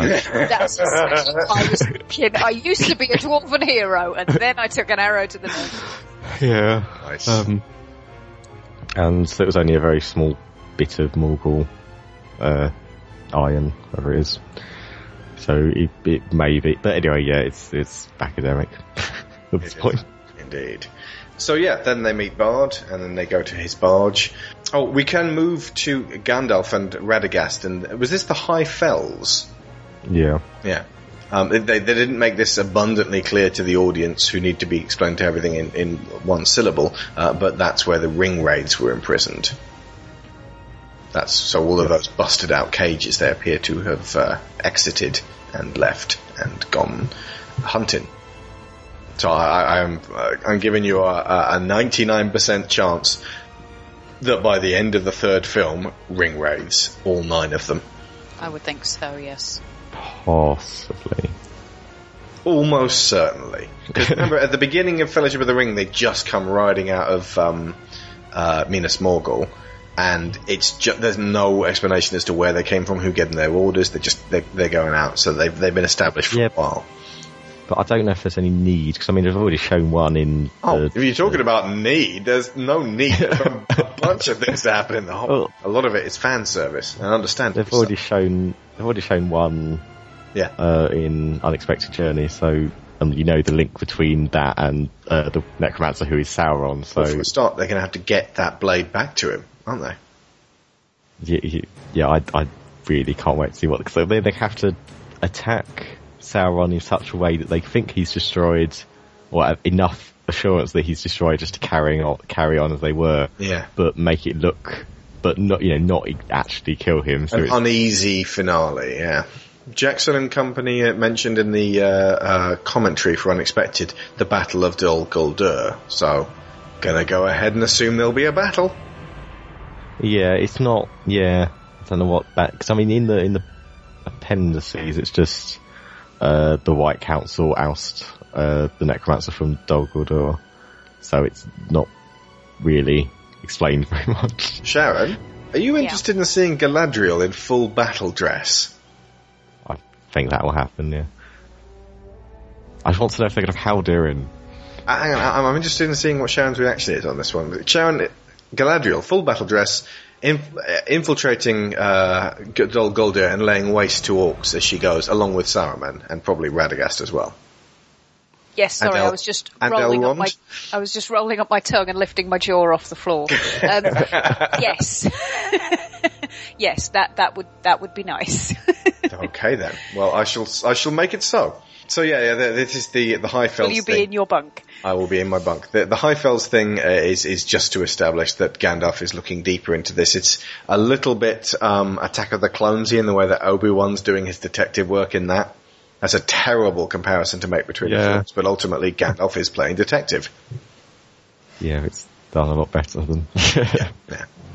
Um, yeah, I, I really like that. 'cause, yeah, get, yeah, I did like the fact that they don't actually explain where that is, or that you know just says the nine. It doesn't say because I mean I I I do like that. Obviously, Peter Jackson does think that his his audience have intelligence and can piece that together themselves and does to. Um, she's actually, I was surprised in the Mirkwood bit um, that uh, Thranduil mentions that she, uh, the T- Tyrell Si- uh, Sylvan, which they've not mentioned because They haven't even said Sylvan at any point in any of the. no, yeah, A, they haven't done that, and B, because Thranduil isn't Sylvan, he's, uh, something else. Quenya? Escape me. Yeah, I think it's Quenya, because I think he, um, and I think I assume, uh, Legolas must be as well, because I think that that's the thing, there's a sort of like a bit of a, a major class divide in Mirkwood, um, uh, which isn't, it doesn't exist in any, any of the other elven, uh, f- uh, places. Sylvan elves are mainly Nandor, so I can't make jokes about Peri Peri in Descent, but also mixed with Avari dark elves. Uh, many of them were later ruled by a small population of social elites who were Sindar, grey elves, or even Noldor, high elves. For example, Thranduil, king of Northern Mirkwood, as well as his son Legolas, were Sindarin elves. There we go, not Quenya. That Quenya is their dialect. Yeah. Um, so that that was I like the fact they he threw that that very small line in which, if you know what he's alluding to, explains quite a lot, and the fact that Even if you don't know anything about what Sindar means, there is a certain there are class implications there, just in in the context of what yeah, he's talking saying, about. Yeah. yeah, that yeah. Um, and yeah, there's the Highfells saying, "Oh, we're going to the High Fells." Not going to explain where that is. Um, Not explain who we're looking for, but they find it. Although And I did uh, like- when uh, Radagast does turn up, he's like, "Right, I'm going to stand behind Gandalf in the dock and then go." "Huh," So that Gandalf turns around and goes, "Ah!" Why would you do that? Mind you, he is mad. So I it's don't- probably I- his idea of a wizard's joke. He might have been knocked backwards down a shaft to a, to a pit so deep light cannot touch its surface. I don't think he interacts with people, so he doesn't No. know how people would react. He's used So to sneaking up on hedgehogs. Well, obviously, a, a, a, a Not an, like that. an animal, an animal would know he was there because of his because of his sense. He's so, very strong. Yeah, actually, for that matter, Gandalf should have known he was there. I smelled the bird droppings. Entered the he's room. probably more worried about the ring wraiths busting out of their Yeah, tomb yeah. than It's probably fairly rank in there now that you talk about it. Oof. So speaking of 3D, wouldn't it just be so much better to be able to watch these films and smell what these places smell like? How much more transportive would that be? Don't give them ideas. Smell-o-vision's gonna happen when people get sick Wait, of 3D. it is already there that you can buy boxes of smell-o-vision for your computers. Brilliant. Scratch and sniff. so yeah, we can talk about the Legolas and Tauriel scene. Legolas is saying, why are you doing this? Tauriel says, I kind of like him and I feel responsible for him. I I am very glad they didn't make it th- their, their romance because that's Mm. what was being hinted at in the trailer. Yeah. So and that would have been very obvious and not good. So I, I'm glad that it wasn't. We've seen uh, Orlando Bloom conduct a relationship on uh, over several films before. Evangeline Lilly is a fine addition to the series. She's uh, her accent uh, in, that- in that sort of clipped manner of speaking uh, is really refreshing to, to hear, and she's got this very expressive face and eyes. Uh, I, I love the character and the, the the strength that she's already exhibiting, and um, as we said when we were saying how could we po- how could they possibly deal with a book with no females you know considering Fran and Pippa's adherence to interesting strong female characters make one up and they've done a good job so far.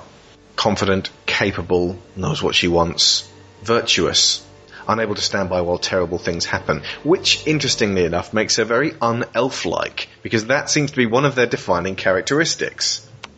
I, But it kind of makes sense if she's one of the lower caste of elves, Yeah. because chances are that she and her kind, inverted commas, um, have, if not actively suffered, then at least are aware of the fact that higher elves can be somewhat dismissive and yeah um, ignorant of what's actually going on in other people's experiences.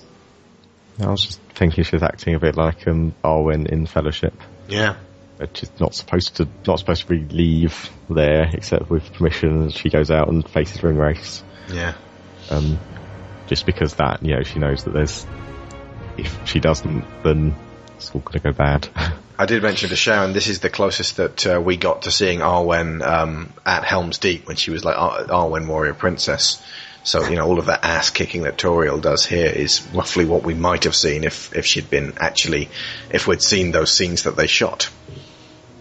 One thing that um, there has certainly been a tendency to do with the uh, the, the emphasised and or created female characters, I think, in the um, the whole of the Lord of the Rings uh, movie universe, is that they they do this thing where, oh god, I can't even think of how Dan phrased it. Female characters are interesting in the extent to which they do or do not accept the limitations that their society places upon them. Mm-hmm. And if you look at most of the characters that uh, Peter, Fran, and Pippa have created, they basically look at the restrictions that their society has placed on them and then say something very sweary and go off and do what they want to do anyway. Interestingly, elves operate in a very non-gender specific system. The the, the females seem to have a, a, as much um, not just right to uh, fight, but right to rule as the males. I don't think there's enough of them to be able to say that categorically, because although yes, you have Galadriel, you've also got Arwen, who is, and it's a different, it's a different situation because he's her father, but she is still very much under Elrond's sway, um, and Tauriel is obviously uh, under Thranduil's control. Although the thing that makes it different um, from the the scenarios that men face is that the uh, extremely long life, or in, indeed ever, uh, almost infinite life, means that they don't have that idea of well, you should be bloody oh minded the other seven. Yes, Uh, we must protect the wounds. Must protect the women from the wombs because they should be at home looking after the kids, cleaning up the house, and uh, making sure that there is something for the soldier men to come home to. Because ultimately, if the women aren't going to fight, then there's nothing to come home to. And since elves don't tend to have children all that often, there's no one to mind. Yeah, frankly, if, if elven women were held to the same kind of restrictive um, lifestyle that uh, human women seem to be in this world, they'd get very bored because there'd be very little to do. Yeah, just read poetry and play the lute and the. Although interestingly, in uh, the Unexpected Journey extended edition, you get to see uh, Kili's predilections towards Elfkind in when they're in uh, Rivendell, and he's like, "Oh, she's a bit of all right. That's a chap." Didn't they suggest that Kili might actually have a little bit of elven blood in him? Did they? He looks a bit the- elfy. Not not in the film, but I'm sure somebody said something in the in the appendices that they thought if you looked way back in their genealogy, one of their great great great great great grandmothers might have been a little bit friendly with an elven envoy or something like that. Interesting, which would account for their tallness. Mm. Hmm. And Thorin is quite sort of you know tall and rather attractive as well. You don't say. Hmm. Did you? I, I, I didn't. You've you've He's a grown bit more to really really like Richard Armitage over over time now, haven't you? Uh, I, He's this film's a bit more sudden than that. He's very, very good looking, and he can sing. He has the marvellously well. and the presence though, so yeah, like I said, it's, it's it's it's him over um, Luke Evans, who's the the Viggo in the, this time He round. does very much Yeah. so, and uh, Aidan Turner is it? As Kili, yeah. Yeah, Aidan Turner does kind of remind me of Cillian Murphy as well, so there's Mm. that too. He's also got a bit of um, Dominic Monaghan in there as well. That same sort of slightly uh, uh, hooded eyes Mm. Yeah. and that twinkle.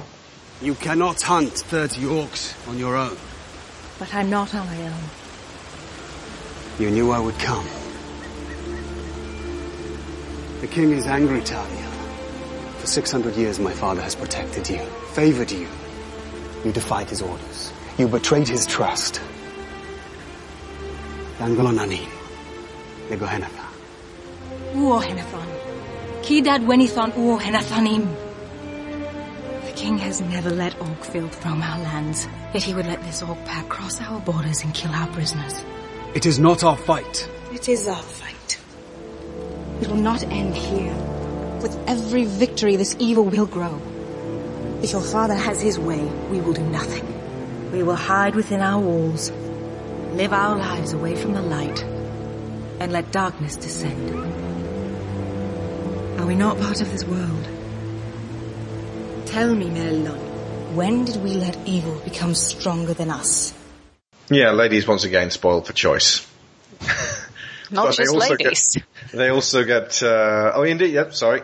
Plenty of people are indeed spoiled for choice. Straight men, not so much. We've got Tauriel and Galadriel, and that's pretty much it. Or Bard's very screamy oldest daughter. If you want to be locked up, yes. I suppose if you're a kid, Oh, she looked about 17. Your Honour. a weird area here. Let's go to Lake. Oh. Everyone's got a moustache and smells of fish. um, so yeah, this is, this is the first time that um, the music was. I said last year that, uh, that this was he was finally going to be free of the uh, original trilogy and having to rel- uh, hark back to that, and that uh, Howard Shore will be able to break free and give us some brilliant tunes. A lot less hummable than I thought they would be. There's Lake Town, there's A Feast of Starlight, which is uh, that piece of music where uh, Tauriel and Kili are talking, which is reprised near the end.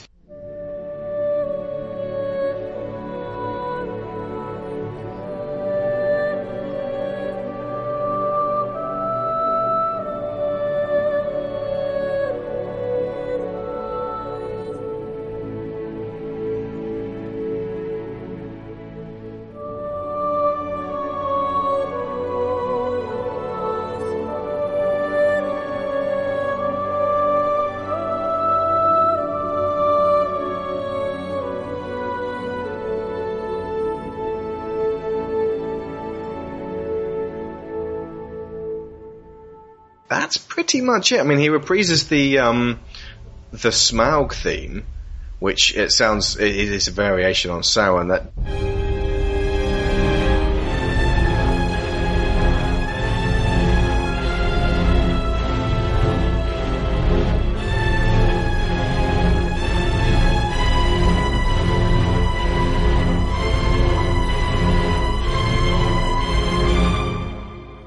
Protector of Mankind theme, which is the uh, um, Bard the Bowman and also Lake Town, that's the Rohan theme for this film. Yeah. Yeah, I really like that. And also the, the, the, there was the Mirkwood Elves theme, which they had a bit of in the, the prologue of Yes. uh, the first film, which I really like, especially the um, the sort of action version, which is a plane during the the uh, barrels out of Bond bit. Well, maybe if I listen to it some more, I I might sort of really start to. It, it'll grow on. Yeah, me. I- that definitely with unexpected. It's um, there, there's more difference than than I thought there was with the. Uh, yeah, yeah, yeah, definitely. I think the prob- I think the problem obviously with the Lord of the Rings is they're more we're going off to save the world, so there's all big, Yeah. powerful music and oh, this is a big battle that actually has importance, uh, or that, or we've got a, a very distinct people in Rohan. Um, but this is more of a it's it's but the problem. I think the problem is that it's focusing always focusing on the same fourteen people Yeah. um, which so they've got to have variations of uh, the dwarf film, which I really like. The dwarf, you know, I like the two dwarf films. There's the, the, the sort of mischief one and then the adventuring one. Hmm. Um, There's, both the, like the- there's an Erebor theme as well, which played repeatedly in this, uh, which is the, how does that one go?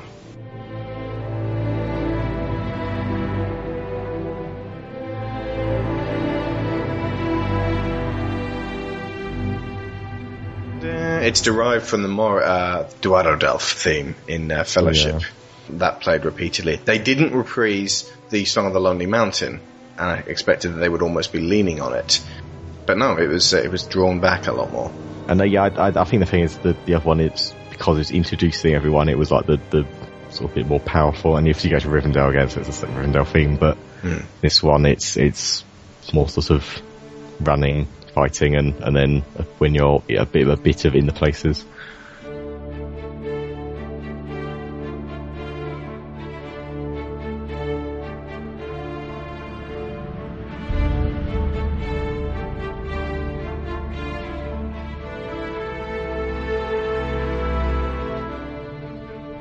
It's it's mood music. There's a lot of no, no, no.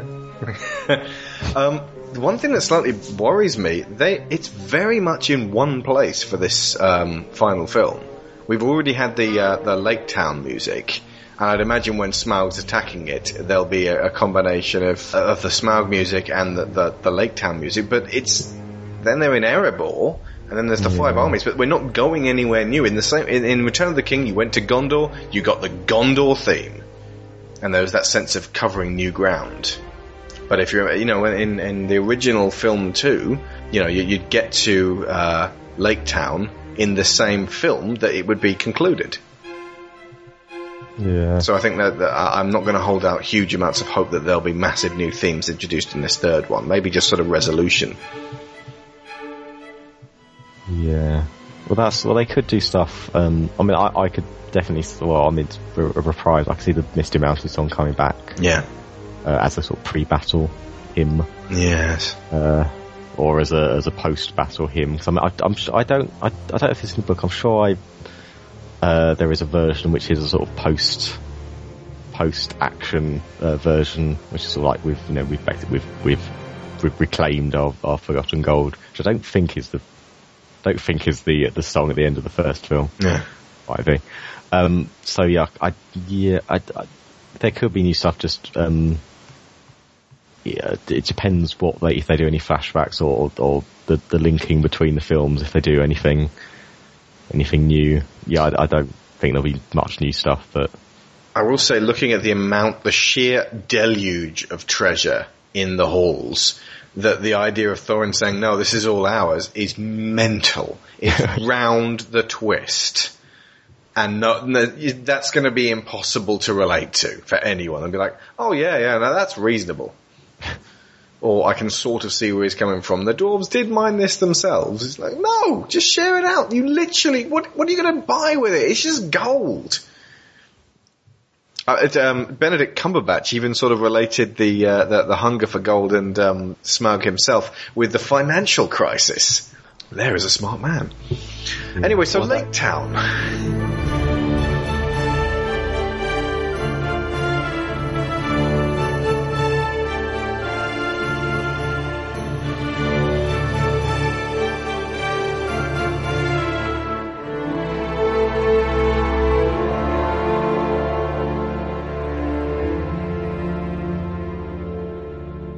Basically completely rewritten to take into account what's happened in the world.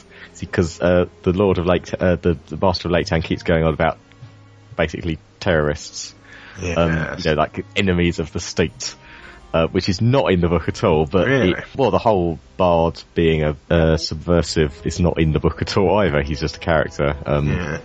That's captain of the guard, I think. I was going to say, yeah, in the animated version, he, he proclaims himself as Captain of the guard and is quite well to do in the town. Yeah, I don't, but, um, but I think, you know, just because Peter Jackson has sort of woven in some, you know, enemy of the state, uh, subversive stuff just to make it a bit more of a, a, a storyline. Otherwise it's just a staging post for the dwarves to go to, Yeah. to go to Erebor. But now it's a, it's a proper city that, that, you know, his, his rule is hanging on by a thread really and, and which is useful for Bard because that, you know, once, once the dragon, uh, destroys everything and Bard kills him, he can, like in the book, he just basically takes over, which he can do if it's uh, that sort of political climate, especially if he is put up as the, as the hero of the common man. Mm. Um, so I, I did quite like. I but it was it was I don't know if it, I found it very obvious though when they kept saying it. I don't know if it's the way the way Stephen Fry was was acting, but just every time he said you know enemy of the state, it's like yep okay that's what they're doing.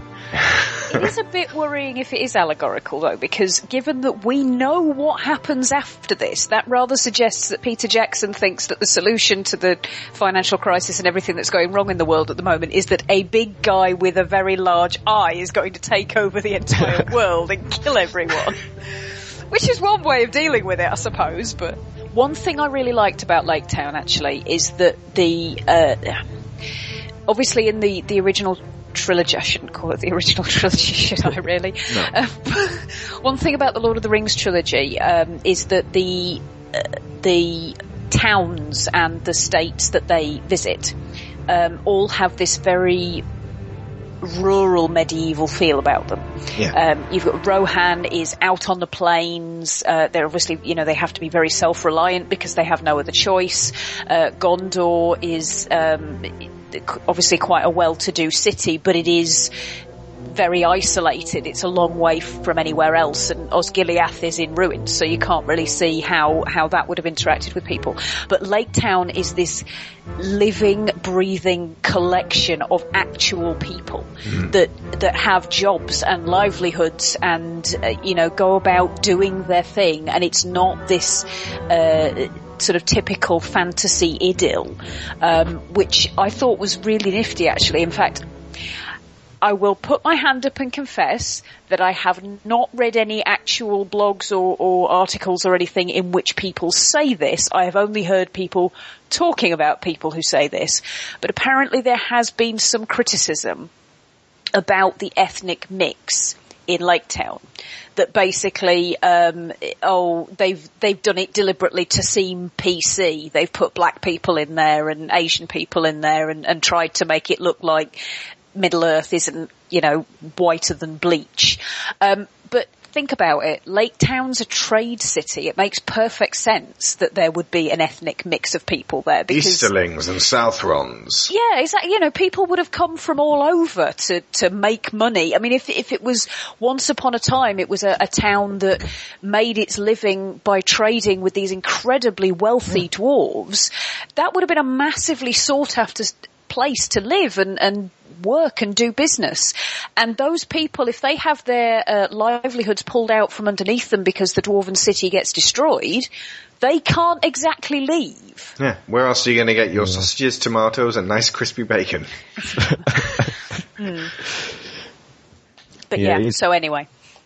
It's definitely yeah. It's the most. Um, I mean, the sort of the the the sort of east of the Anduin is not very well documented by Tolkien, but it's uh, uh, it's the the the at the map. It's the most basically most easterly point they've been to apart from Gondor. But as that's a very uh, closed state, basically it's Gondor for Gondorians.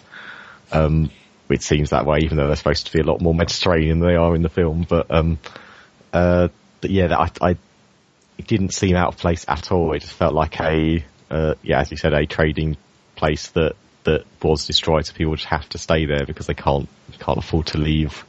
So you just get a, a you know a bigger mix of people than you would normally. Yeah. If you awaken that beast, it will destroy us all. You can listen to this naysayer, but I promise you this. If we succeed, all will share in the wealth of the mountain. You will have enough gold to rebuild Esgaroth ten times over! All of you! Listen to me! You must listen! Have you forgotten what happened to Dale? Have you forgotten those who died in the firestorm? And for what purpose? The blind ambition of a mountain king. So riven by greed, he could not see beyond his own desire!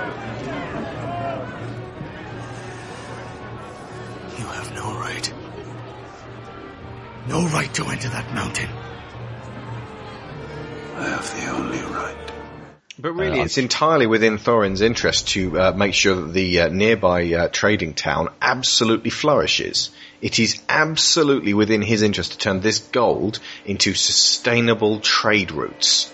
Yeah, and I think he sees it the way the easy way of making that happen is for the masters to be in power and just you know just give him money and then then so he can rebuild and, and set up trading routes again, uh, rather than Bard who got them in and shows you know shows he can you know he had has he has cunning and and he can could set up stuff like that. It's just he, he isn't in the position to do it. It's the easier easier path is to just get the get the stuff off off uh, the the government basically. Quicker, easier, more seductive.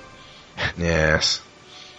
I wonder if Tolkien would like the idea of it being directly allegorical rather than applicable. Uh, no, he wouldn't. He hates that sort of thing. Yeah, some of it, some of the some of his stuff is very.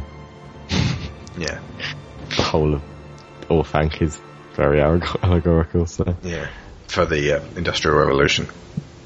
Okay, so um, they then move off to the doorstep and uh, climb up the um, uh, dwarf statue. Uh, but this, the scene where the, the dwarves just gave up and went, right, well, it didn't work, then we'll bugger off then, was astonishing for me. I was like, you're not going to just wait for like 10 more minutes? Consider it? They just, again, this, this compounded the whole idea of that, that it's not man that's too hot-headed and prone to uh, sudden snap reactions, it's friggin' dwarves. Sharon, you noticed there was a really great shot lined up where uh, Balin said, Thorin, you're not like your grandfather. And someone was saying, yeah, my grandfather was going mad. And then he turns his face and he is silhouetted against a uh, giant dwarven statue. God, yeah, that was that was amazing. Yeah. um, I also think the, the the thing about the I mean the Thrush knocks you know, Thrice is such a uh, you know a, a, a riddle like oh you need to know Thrush uh, migratory patterns and Are you suggesting thrushes migrate? Which does it's slightly different in the book because there's ravens there that the dwarves can speak to, and In the, in the, this is one of the worst bits of the book because they just they just sit there. Yeah. It's the opposite. Yeah, in the film, they go, "Alright, sod this," and we're off. Uh, in the in the book, all of them get up there and then just sit there and wait. And they they do arrive a lot sooner Yeah. than one day or the the evening of Durin's Day. But yeah, I, I think it is just that all those action last- sequences took their time. Yeah, I think it's just last light implies yeah the, the last sunlight doesn't take into account the moon. So I think oh that's it. We'll go home to our lives that we've just left. Yeah. really. Uh, the one thing that I hadn't noticed before until uh, seeing um, again un- unexpected, Balin says you've built us a home in the Blue Mountains. We have a good home, so they may be nomadic, but they have set up shop. They they don't need Erebor. No, there's there's the Iron Hills as well, which is very close to Erebor, but which um I think they they have relations to. There's like this uh, definitely the same lineage. Yeah, so it's a And yeah, more shades of grey scenario with uh, with uh, Yeah. Thorin trying to take this back. It's a lot of it just comes down to the fact that it's his family home. Well, that that also uh, that's why I like they, they included the the Gandalf bits because Gandalf is basically pushing him to do it. So it's it's all on Gandalf really. He's he wants uh, Smaug out of the way just in case, just for when Sauron Yeah. reclaims power, he can't basically own that part part of Middle Earth. And 'cause if he if he if Smaug is still there when Sauron comes back, the Wood El- uh, Mirkwood Wood Elves have no chance Yeah, whatsoever. it's an airborne flamethrower, utterly Yeah. unkillable. and just that that whole and obviously all the the you just got that that defense. Because I mean, there's you've got you could also you also link the Iron Hills, which is to the east of Erebor, with the rest of Middle Earth. So you've got a bit more protection from them as well. Yeah. Um, so that's why I, that's why I like that they added the Gandalf thing because otherwise you just seems like yeah you've got a good home, you've got gold, you've got uh you just you you just want to reclaim your gold and your you know your right as, as a king, which is And your pride. Yeah, basically. Yeah. Uh, Sharon, you were- you were gasping at the point where Bilbo nearly kicked the key off the side of the uh, mountain. I was like, they they get in. It's not. but that just shows how extremely well I uh, put very, together I got scene very was. caught up in it. Yeah, the, the second half of the film as a whole, to be honest with you, really grabbed me. And it was, it was a bit weird actually because on some level, part of my brain was going, you know what happens. Why are you getting all freaked out by this, that, and the other? But it, it was. I was. It, I think it really started when. Um, no, I was going to say when um, Bilbo saw the steps leading up the mountain, but I think it was even before that. But yeah, I just I felt totally emotionally invested in it, even though I knew what was going to happen, which is good. If if a film can do that with my cynical brain, um, as you know, Ted, I'm very cynical. um, then um, it's doing pretty well, I think. Yeah, I I felt the same sort of from beginning of Mirkwood onwards, um, until until one moment in the end of the film, but that took me out of it a bit. But after that, it's like, yeah, even, even with the key bit, I was thinking, oh, what? I'll kick that if you need that. Uh, so yeah, I and it, it, it's a you know it's a good scene when Thorin just comes back into view. Um, so I, I know why they did it. So. And the scene when they actually get to venture inside had you in tears, didn't it, Sharon? The um, the idea of them Yeah, finally just being able that, to take that that feeling back. of them being home, even if, you know, even if there's still so much more work to do to reclaim it and, um, you know, Smaug to overcome and, and everything else that's between them and what they perceive as being the end of their quest. Just that feeling of, I think it sort of summed up something for me that it worked on a very, very personal level. Um, the sense of thinking that one thing is home and you know really wanting that and Uh, pining for it and feeling like you can never truly have it back or, or have it if it's something that you've never really had before. But sort of this this idealized image of what home is going to be to you and, and that you'll know what it feels like when you get there. But for now it seems very very far away. And then having a moment where you walk in through a door and suddenly realize oh shit actually this was home. And I didn't realize there was a sort of very um, heavy but comfortable feeling of things slotting into place at that point. And obviously because they, they were very overcome with emotion as well and, and, um, Balin's performance throughout the whole thing has impressed me greatly, but just that there was a moment where he just, he went to say something and couldn't. And that was all you needed to know how overwhelmed he was. Yeah.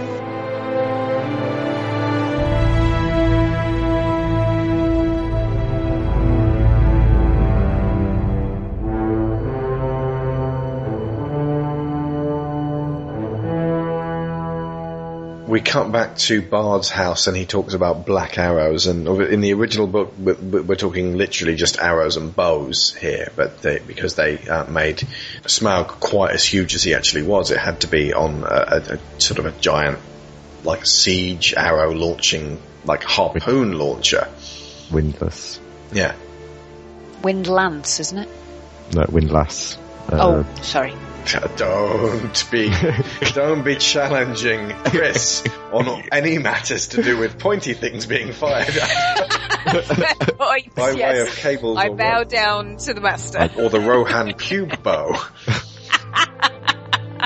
I did quite know, know quite a bit about medieval siege I was gonna engines as well. So Um, didn't notice it in the original Unexpected Journey. It's totally there. If you uh, look back at the I- scene when uh, Smaug trashes um, Dale, there, there's a guy firing from that roof, and that would be Bard's ancestor. yeah, I did like the, the sort of flashback as Yeah. well.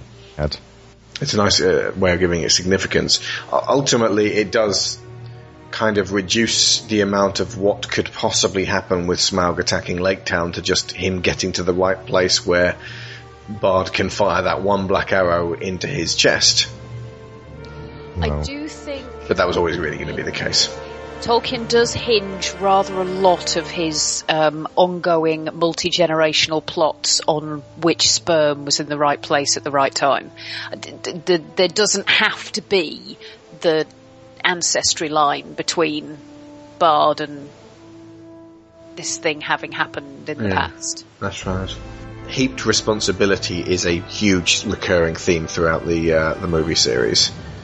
People just doing things because they're just the right thing to do is also there and very prevalent. But some characters have to have the responsibility, and some characters have to just do it because it's the right thing.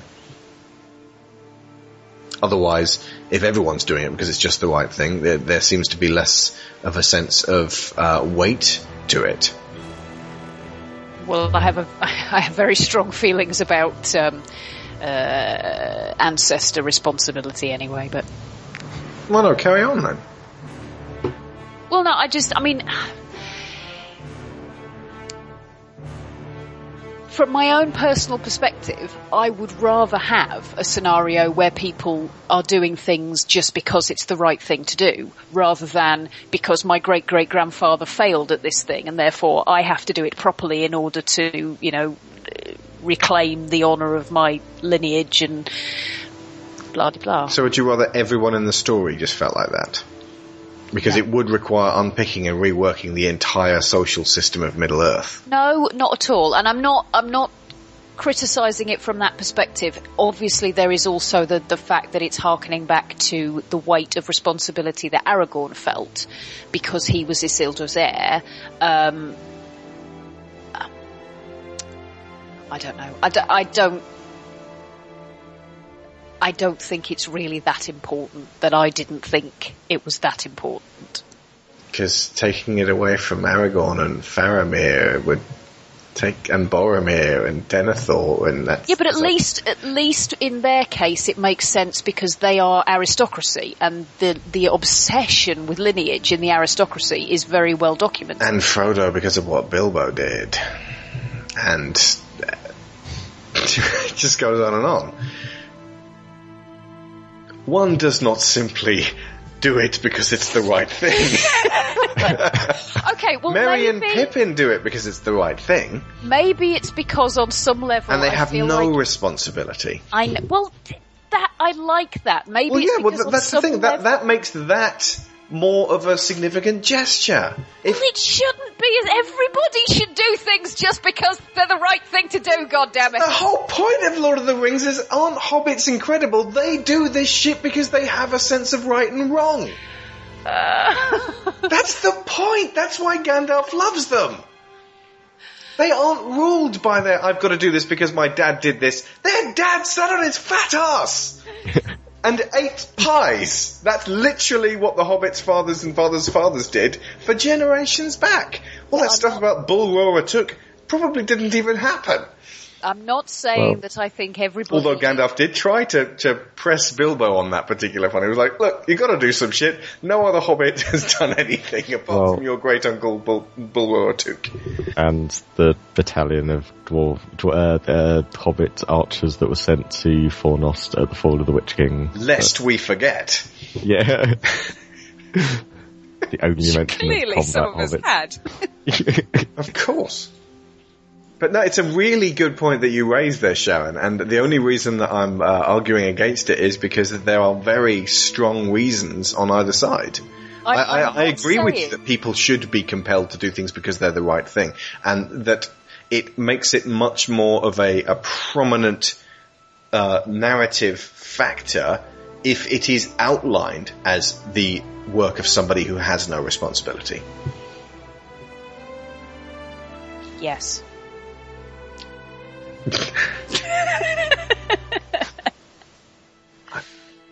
I feel like I'm stamping down on you here. Am I? No, no, not on at all. No, I, I, I think we're both, we are actually both trying to say the same thing.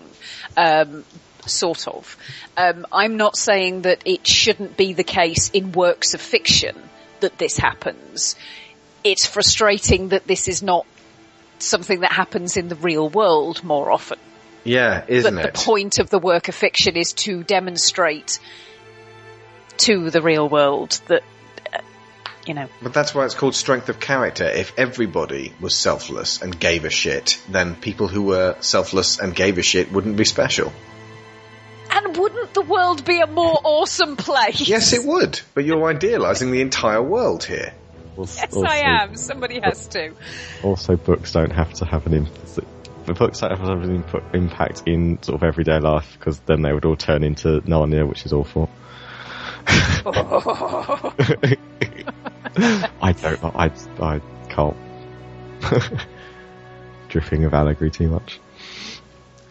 Anyway, We'll talk about that later, Chris.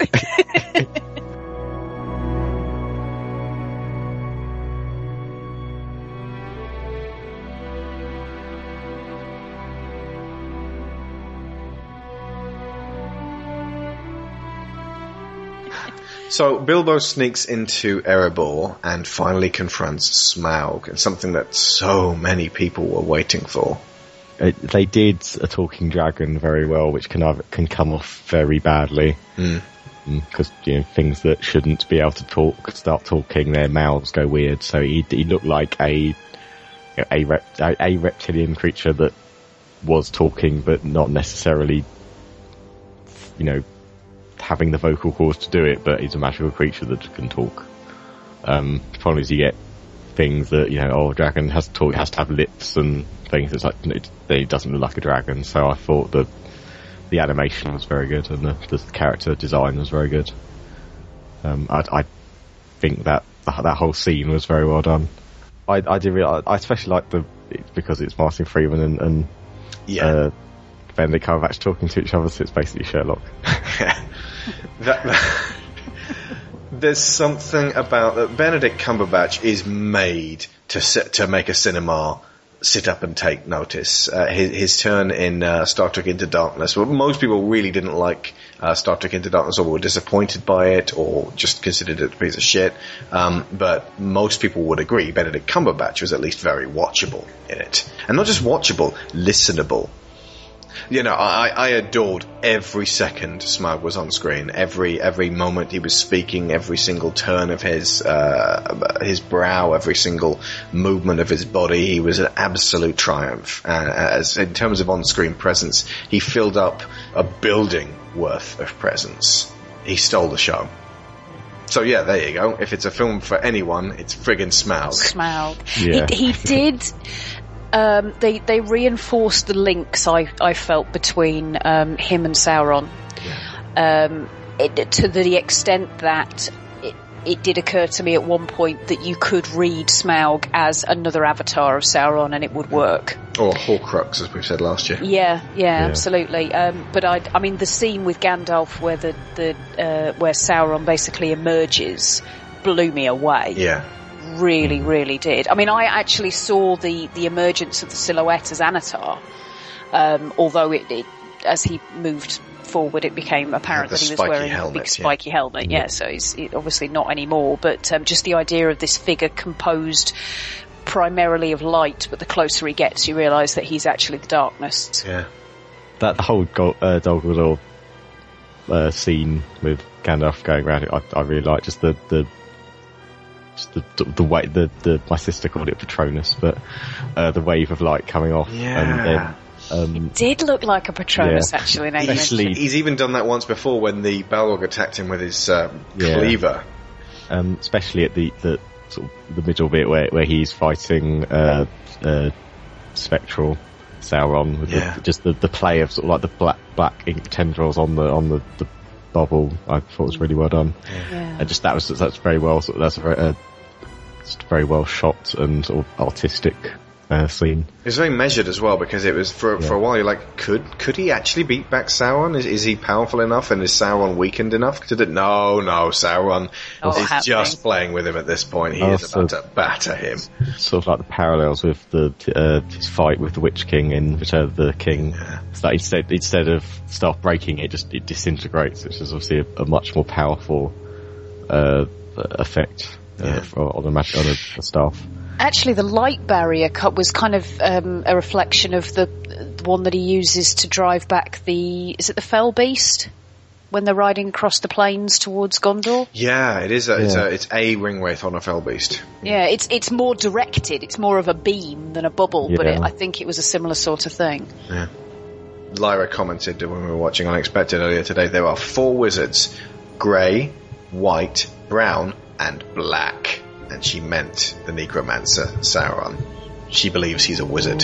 He's not, but uh, the idea, the, the symbolism of him, him being the black wizard is brilliant. Yeah, well, he's, yeah, I mean, he's effectively Yeah. called I mean- the Witch King, so. Yeah, I mean, there, there's the, the two blue wizards who may as well not exist because they uh, they are a part of the unfinished tales, and we are not to speak of them. Hence the mention of uh, you know I've quite forgotten their names in uh, Unexpected. Mm, Comedy turned to camera. Wah wah. We'd say, but we're not allowed. It was also fantastic to see uh, Azog uh, here and the, so the the beginnings of what looked like what would then be moved to Barad-dûr. Do I mean Barad-dûr? Yeah, I do mean Barad-dûr. Um, also, like, yeah, the, the, the sort of legions of orcs coming out looked, looked like, um, uh, Minas Morgul as well when they were the, just the, but obviously they're going, I assume they're going to, uh, the Lonely Mountain for the Battle of the Five Armies. I, I felt suitably afraid for Gandalf, even though I was like, we know he survives Yeah. this. But just, he, he was in very real and palpable danger at that point. They had a certain mockingness about it, and almost an easiness about it. If they'd been like, get him, get the wizard, it would have been like, yeah, you run, Gandalf, you're gonna kick their asses. But they, they were almost sort of, you know, we are legion at this stage. You cannot get away. Yeah. I like they didn't also overdo the, the sort of the force push, which is like a, a little Yeah. stay away rather than I'm going to blow right across this, the the the uh, the castle, which would have been a bit oh, you know just overdone. It's like you just don't you don't you don't, you don't need a little just to just uh, to emphasise the fact that he is not in a good position. Yeah. Probably should not have gone in on his own. This has odd parallels with the end of the Goblet of Fire as well. Because Gandalf's going to come away from this and say, "It was him. It was the. It was the, It was Sauron." We're like, "We can't believe that he's back." It was the Lord of Darkness with the shifty eyes. with the shifty eye. None shiftier. yeah, that's why I again I want to see what they're going to do next film to see how that. So I, I assume Sau- uh, Saruman is involved as well, and he's like the, the main one that's saying no, he's not, he's not back. When from the from the first film, Galadriel was a bit like, yeah, he probably is. Yeah. But, like sixty um, years have to go by after Yeah. that. Yeah, yes, that's what I think. I that's why I want to see what they do. They must dis- must destroy it enough to think that they've killed him or at least weakened him enough that they can Yeah. sort of lower their guard because they're they're not preparing in any way. But he ends up at the beginning of uh, the Fellowship, just on top of the tower in Barad-dûr, and everyone seems to be aware that he's there. Yeah.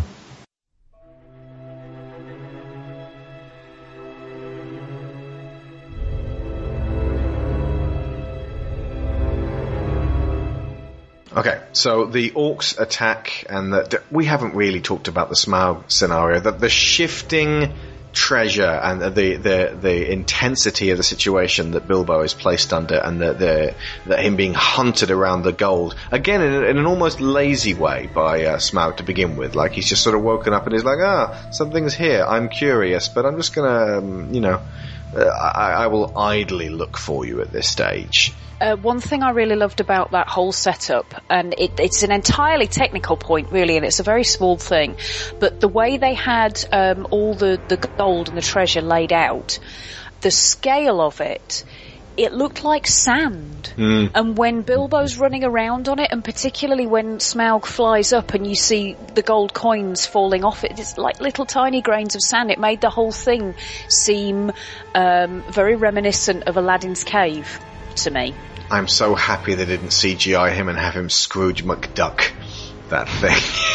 Because uh, a lesser, Dive into it. a lesser director would have had Bilbo dive into the treasure and then come back out with just like, but that would kill him. He would just spill into his face. Oh, who cares? The treasure's moving. It felt solid and they adhered to its weight. It felt momentous and huge. So even though God knows how much of that stuff was actually real, they really sold the scale of, of the inside of Erebor in that. The fact that it was night as well. In in most of the other t- times I've seen that represented, there was a, a very in the cartoon, for example, there's a very red glow to it. It's very warm. It's not as oppressive. Uh, in the book, it's not, not being described, but the fact that it's night. And remember, we've, we've seen it before. It was at dusk, so there was still lots of golden light being thrown in through some high windows that for some reason Thorin can't reach.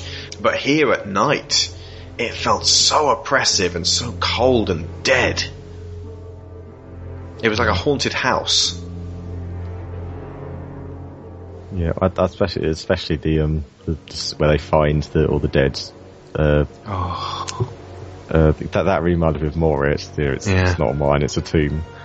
It was a Um, dreadful moment, but incredibly well handled. Yeah, I, I'm very glad they kept that in 'cause it does. It, you know, the, the tone completely shifts. Then it's like it's not. Oh, you know, we're, we're going on an adventure to get gold, and then it's like, oh, yeah, but everyone died when when we were here last. And, And not just And they were not just killed by the dragon; they hid here and died Yeah. in terror.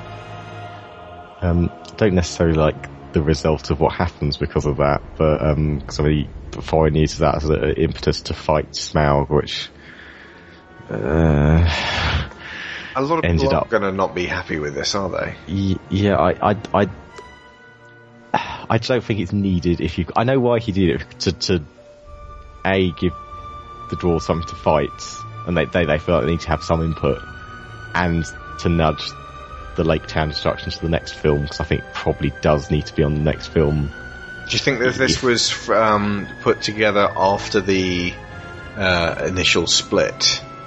I, don't know. There's a lot of CGI, so I don't know how long that took to do. That that is also. I, the, the second thing, I, it just gets a for me. It gets a mess of CGI because the CGI dragon flapping around in the CGI um, gold in the CGI uh, ropes in the CGI bo- uh, baskets. It does become a bit Goblin Towny, doesn't it? Again. Yeah. Um, But then again, it's it's at such a scale; it will be impossible to actually fabricate all of that stuff. Yeah, I, yeah, I just I think it dangerous, if needed, nothing I think it.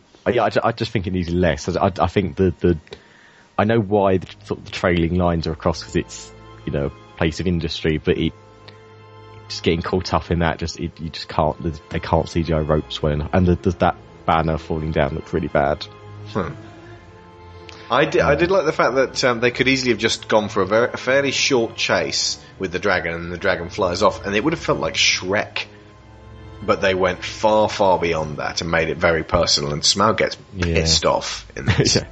Um, yeah, I, I, I, I can see why they did it. I just think it, I think it maybe it's been a bit less. I think it was just a bit full on and Yeah. CGI for me, but um, I know why they put it in. They, they put it into end, end the way they did it, which was evil.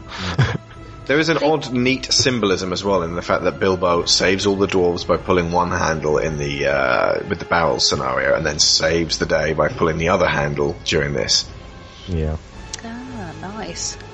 I think did they the only thing really that was possibly missing uh, can you really call it missing if they never intended it to be there in the first place? But I think what I felt the loss of was um, there's more of a sense of creeping dread at the end of Two Towers. Yeah. Um, and I think if they had made the uh, the pursuit by Smaug and his uh, you know angry departure a little bit more low key, then they possibly would have been able to create that same sense of impending threat. Uh, rather than having a minor moment of victory before Mm. moving on to the next thing. So had Smaug uh, decided at some point, rather than getting actually angry at them, say, you know what, I'm done with this, and then exit, and then Yeah, Thorin screaming after him, come back! Yeah, have it more of a, you know, have him refuse to give them the opportunity to challenge him. Have it be more a case of, how dare you even think you can walk in here, let alone take me on. For that, I am going to go and destroy Lake Town. Yeah. Yeah. Yeah, because they just needed, I mean, because obviously the, the reason he goes is because Bilbo says barrel rider, so he just needs to, I mean, if he just like either like blocked them off somewhere, uh, just have a little fight, block them off somewhere, and then saying, well, I'm going to destroy your friends in Lake Town, and then, I, I did really like the way they ended it, but Bilbo is sitting on the, the, the spur of the, the, the hill and just watching him fly off. Yeah. Um, I thought that was very powerful, yeah. Uh, well, yeah, power, power, powerless for him. Powerless for him, powerful- powerful for us, yeah. yeah. Um, I just say, you know, what have we done? Um, I- just think, you know, I just, it was just a bit too much actiony at the end and CGI for me. But Yeah, they kind of had to justify their climax because there, were- there were Yeah. too many people going, well, they meet the dragon, he flies off, that's the end. That doesn't have an Yeah. ending. I'm going to go ahead and guess that a lot of the hijinks there with the furnace were actually, um, right, we, need more of an end for film two. yeah, Because otherwise this would be in the smack bang in the middle of film 2 version 1. And that's ultimately, I, this is the film that made me keep thinking that. This is the film that made me keep thinking about the edit. Not in a bad way, but just in the way that I'm very curious about that kind of thing. And- that would that would have made that end that end bit far less powerful though, wouldn't it? If if that had been mid film, yeah. it works a lot better. Being at the end of a film, it's like Yeah. you it's a very good cliffhanger to end on.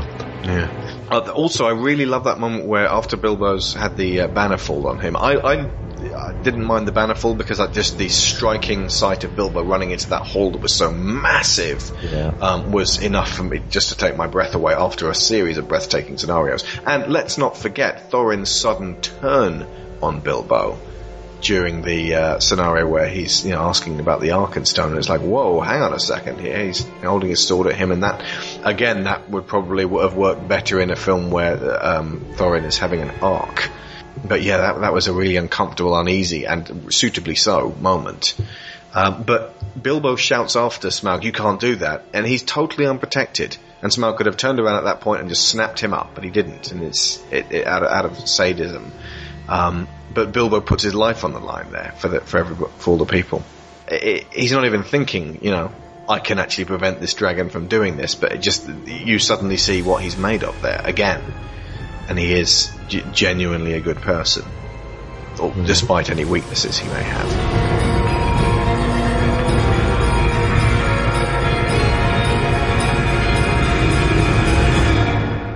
And back in Lake Town, you've got the orc attack, and you get to see CGI Legolas again. It's, he trades off, and I'm like, ah, this is a really good fight. This is really physical. Nope, there's the CGI Legolas fighting some CGI orcs, and oh, this is real again. Okay, I shouldn't be thinking that.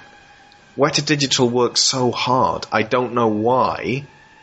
It's so obvious to me. Maybe it's just because I've I've I've grown up with this stuff, but um, yeah, yeah, I was thinking about that. For I don't know if it's. Yeah, I I think it's just because it's bec- becoming more prevalent, or it's just it's obvious. Well, it, it, it reminded me actually. Do you remember the multiple Smith fight in uh, Matrix Reloaded? Yeah. There's a bit where the fight changes round, and a regular Neo fighting a bunch of Hugo Weavings turns what uh, turns into CGI Neo fighting a bunch of CGI Hugo Weavings, and my brain just checks out and goes, "I don't care at this point. Do care. Looks like a video game, and not a good video game at that." That's what the sudden switch over to CG Legolas felt like fighting CG orcs. And I don't know why, because it's a fi- it's just a fight. You don't need to suddenly go to CG. I don't know if it is. Uh, it could be the transition to film. Was um, I take it the Lord of the Rings was still shot on film. Yeah. Uh, so that could be this. This was shot on shot digitally, so it could be a, a weird thing between it. That there is more noticeable between the, the live action and the and the CGI. Well, yeah, but I can point out reason. all the other bits of sudden CGI Legolas in the uh, the first three films. There's a bit when they're running. I know, but I think it wasn't as obvious at the time. 'Cause It bloody was. Yeah, it really was. Well, when he runs across the bridge of Khazad-dûm, I remember going, "Ooh!" The bit when he's on top Or of the the cave troll. flips onto the horse. When they run out into uh, from That- Moria after film. Gandalf has fallen, he's the most noticeable when they come to a stop. And then, yeah, the the bit the, where he CGI jumps onto the horse, and that's because Orlando Bloom has hurt his shoulder. The bit where the the the Oliphaunt is less noticeable because Weta Digital were working their bollocks off by the time uh, Return of the King came around. But it was just odd seeing him back. Yeah. So I, I, I just I don't want to go through this whole thing. Go everything's perfect, everything's brilliant. There are imperfections. They don't harm the film enough for me, but. Uh, they're imperfections that I'm a little bit baffled by because obviously with the jumping onto the horse thing, that was because of an actual injury. Unless Orlando Bloom became injured and couldn't finish that fight, there is no reason why he couldn't just have actually fought two other orcs. He's very good at that. He he sells those bust ups. That's what he's good at. Anyway, so there's that, uh, and then there's the uh, scene with Kili and Tauriel. Um, now, yeah, Chris, you're sighing. Sharon, you liked the bit when he saw her, but then when she started glowing, you didn't like it. Am I the only person in the world who loved every second of this scenario? Yes. And why didn't you, why didn't you like it then? because it was Fellowship of the Ring again. Why is like that Sharon bad? saying, because Sharon, it's like Sharon was saying earlier when it's They even uh, play a bit of the Arwen theme. Yeah, it's when uh, directors put exactly the same bit from the original film into the sequel, but just change it slightly. It's just it's. I, I can understand it if it's physics? not. I said this to Sharon. Basically, the physics of the fact that he's been stabbed by a Morgul blade at this point Yeah, is being given Kingsfoil. And surely when you're that close to the shadow, elves will glow. so that's literally the same physical reaction. Okay, That if you're being actually makes sense. I can't if really argue with that one. I can. Because Not sure about the music. not- I can because that's not how it works. oh, for goodness sake. Um, the elves only glow when they've been to the Undying Lands and come back again. Really? Yes. So, So should we Arwen scrap should that not. bit in Fellowship of the Ring as well? She's wearing a different dress during that moment. Um, I, I I just don't think she needs to be there at all. Well, she didn't need to be there. Neither did Kili. He should have been sitting out. Fr- he should have been sitting out on the doorstep. Yeah, but it's not like no one knew about Athelas because Bofur uh, knew about it, was getting some, and That's weird. yeah, I mean, so surely he knew that you needed to use it in it. He he knew what you know what it was that it need it was used for Morgul uh, Ah, blaze ah, but injuries. and- Tauriel clearly has healing powers, just like Elrond. They had to get him, get Frodo to Elrond. That was the reason. apparently, every elf does. Oh, really? Not Didn't Arwen. Olwen just fix him She in had the to- Trollshaws? They had plenty. No, I, I that was being sarcastic. I being sarcastic about the thing about all elves are good at uh, good at magic. Oh yes, of course. they're elves. Your elf is always your healer. yes. Yeah, um, but no, Elrond is good at, he's a, he, he's a good at healing, he's good at, he has magics, um, he certainly does. um, Magics, Ah. I has them. yeah. Um, and I Do think all thing the about, magics. um, so I think both of- could have just healed him with the Athelas, because it was not, again, it was not, He could, but it Uh, wouldn't have been so romantic. yeah, Frodo See, I- got stabbed by, say Frodo got stabbed by a Morgul blade while using the ring and it was in his shoulder and the bit was digging to his Very heart. close to his heart, and it, it was Yeah, he left got- there. Yeah. Yeah. um, Oh, actually, no. Um, the point was still inside uh, Kili as well, wasn't it? But it's in his knee, point which he could off. easily get out. Thought. But I, I really liked the fact that Tauriel was there, and uh, the the bit afterwards, or even sort of in the lead up to it, when he sees her and thinks it's, you know, it, he keeps telling himself it couldn't really be her, she couldn't possibly be here. Oh, the bit Um, when he says that she's walking in starlight. Did that not melt your heart? Come on, you did. No, no, no. sourpusses. No, this is what I was trying to explain to you at the time. The whole scene I loved. It was just that one little fragment that I found a little bit disjointed. Yeah, I think uh, Um, Kili didn't like that one little fragment either. But the, you know, the, the bit at the end where um, when he, he reaches for her hand was just I I loved that. I had tears in my eyes. It was I- the pr- oh god. At the point at which she started to glow, what popped into my head was the bit from is it Wayne's World where Dreamweaver plays when he sees Heather. yes, it's not Heather. It's um, uh, Cassandra. Oh yes, of course it is. Sorry, I was thinking of Garth with Heather Lockley. Heather Lockley. Um, no, that that's uh, Foxy Lady. Foxy Lady, yeah. No, actually, Yeah, technically, so- that's the Romeo and Juliet music. The na na na na na na na, which would have been oddly appropriate. Indeed, but um, but no, the, the, as a whole, I I thought the scene worked very well. I just I don't know. Maybe for me, it's because it makes Arwen a little bit less special if Tauriel glows too. But it also it makes Elrond a bit less special if Tauriel has healing magic too. I just, I, I just thought it was too similar to the Fellowship of the Ring, and it wasn't needed. I think if she if he'd arrived and knew that Bofur could heal him, she'd gone with Legolas stuff. I would have preferred that. But So basically, Or even all she could do is kick ass, just like Legolas. Well, uh, even if um, uh, If she'd brought him Kingsfoil, I, that's what I thought she was going that, to do. Actually, or tell Bofur how to heal him, and or just like say you don't, you know, do this. Um, or if Bofur had done the healing and she'd stood in the doorway making sure the orcs didn't come and get them while he was doing it, or maybe. yeah. yeah. I think ultimately the fact that she uh, was in possession of the knowledge that she would need Kingsfoil, it was a Morgul blade. That was the one thing she could bring to the scenario Uh, without necessarily glowing. Bofur already knew that. They both knew that, but they, he didn't have to know that. It was written that Bofur knew that because that way he would actually be able to find the stuff. Anyway, so yeah, I think maybe one percent of the population would actually have enjoyed that bit, and I'm in that one percent.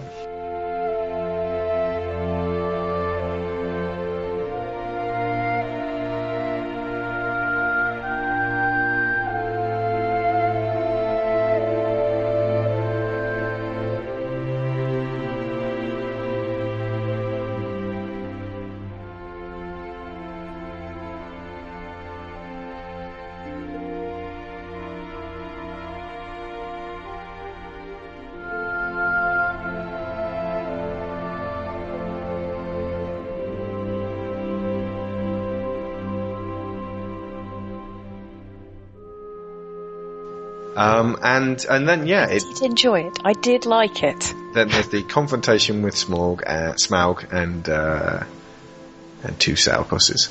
the, the, the bit with all, all the gold. Making me harsher than I am. Yeah, you are. The, the bit with all, you're making you harsher than you are. the bit with all the gold and the sort of the molten gold that's going somewhere. Like, what are they doing with this? And then there's that, the, like, we filled a statue with molten gold. Psych! And then they cover him in gold, and then he gets on it. He's a fire drake. If you're going to go for any element, it probably So- shouldn't be fire. Do you really want to put the sort of very, very, the already very tough scales of a dragon put gold on it? Yeah. Also, that's a big hole to Yeah. have to clear up of like 16 feet worth of gold. Solid Nice, goddamn it's a gold. nice gold, it's a nice gold floor now. Yeah.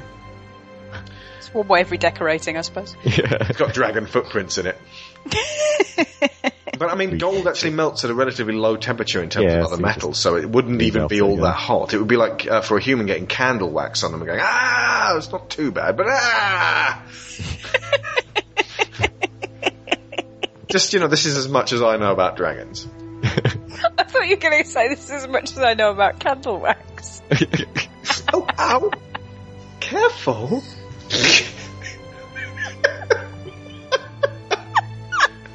and we've gone off on a little tangent. Anyway, um, so yeah, uh, uh, for me, um, Benedict Cumberbatch, absolute uh, star of the show for this one. And uh, uh, uh, if this film achieved nothing else, it was the absolute best dragon uh, ever. And um, the fact that they didn't resolve the dragon scenario will at least get people back in droves for the finale. Yeah. Although a lot of people, even people on the forum, are like, ah, can't even be bothered to see this one. I'll wait. And you know, fair enough, but I just, I cannot relate to that. No. Okay, so if you could see anything in the uh, third and final film, then what would it be? Uh, I think just sort of linking what they, cause they keep hinting about what they're going to link uh, the third film and, and the Fellowship with. I, I assume it'll be Balin going to Moria. Yeah. Um, so we'll see how that pans out. But and as as everyone said, just um, more characterization for the dwarves and they can do before the battle, uh, and um, hopefully a reprise of Misty Mountains either before uh, as a sort of rousing thing or or after the battle. Uh, as that plays out. Yeah. If she could actually be in the third film, she's going to go because I see I assume Bilbo's going to go also Bilbo go through um, Rivendell again. Yes, they could definitely reprise something to do with Ian Home. Yeah. Um, well, they're, they're going to have to because I think it's probably going to end like Return of the King did with him finishing that bit of the book and Yeah. then just going, "Oh, Gandalf, hello." or just waiting for Gandalf. Yeah, Eh, I'm, I'm anticipating actually um, that most of the film will just be its own thing, and then the very last few minutes will be like the end of uh, Revenge of the Sith, where there's just a few little tertiary nods towards things that are about to happen, and um, Yeah. and that will eventually happen. So it'll probably be less than we hope for. Okay, here's something I'd really like to see: Weta deciding to move on to something else that may not be as big as the Lord of the Rings, but uh, something of the scale of Mass Effect, something of the scale of Bioshock, something of the scale of um, what else is there? A Mass Effect movie would be awesome. Yeah, Especially if it's, I mean, 'cause all those props they made for the, the Halo film, so well done that it's like I Hmm. them to make. I don't really want. I don't. Well, I I would like a Halo film in a, a sort of same vein as uh, Forward Unto Dawn, sort of you know, ancillary characters with Master Chief just being sort of that, you know don't actually learn anything about him because that's in the in the, Yeah. the game. It's just like as a oh you know super soldier character. Uh, that mass, mass a Mass Effect film would be so good. yeah. But I, I just I don't want to see Weta Workshop go right. So we'll just sort of just be jobbing from now on. I, I like the idea of that they need some rest, but there needs to be something else on the table for them to move forward to because Yeah, and I hope- that vacuum that's sucked in uh, after Return of the King just made me feel terrible. Yeah, I hope they don't get, or they just get stuck doing fantasy stuff because that, the, Yeah. Said, the Halo stuff was so well done that that they could do, you know, such good work with uh, sci-fi stuff. It would be nice to see them change gear. Yeah, Yeah. Oh, and another thing I'd like to see, a lot more Richard Taylor in the appendices. He was hardly in them. I love Richard Taylor. I want to hear more from what, what he has to say about this side of the uh, filmmaking. I, I, I think the thing is with the dependencies for these films because it is such a uh, cohesive story that it's probably going to be you know, a big block on one DVD or one blue, just because that you know they could use any because the, the, the entire story could be basically told. Yeah. I'd, I'd rather do it. You know, the third one have all the the, like, the music one and the, the props one and the uh, uh, weapons and, and armors and uh, dresses, things like that. Yeah. Also, there's a lot more input from uh, Weta Digital Yeah. for these, which I, I don't know that Richard Taylor necessarily has that much of an input into. I mean, obviously he's in charge of the whole thing, Hmm. but he is very much the, the practical effects guy. But he took over on wardrobe from Ngila Dickson, so it's uh, True, yeah, no, still. he did have a major hand made on, on the things, yeah. fabrication side of things. I, but one thing I'd actually like to hear from uh, is uh, Gino Acevedo and his Mm. transition from uh, incredibly magnificent makeup guy um, to he's actually learned the, the digital side of things. Yeah, he had to update, go digital.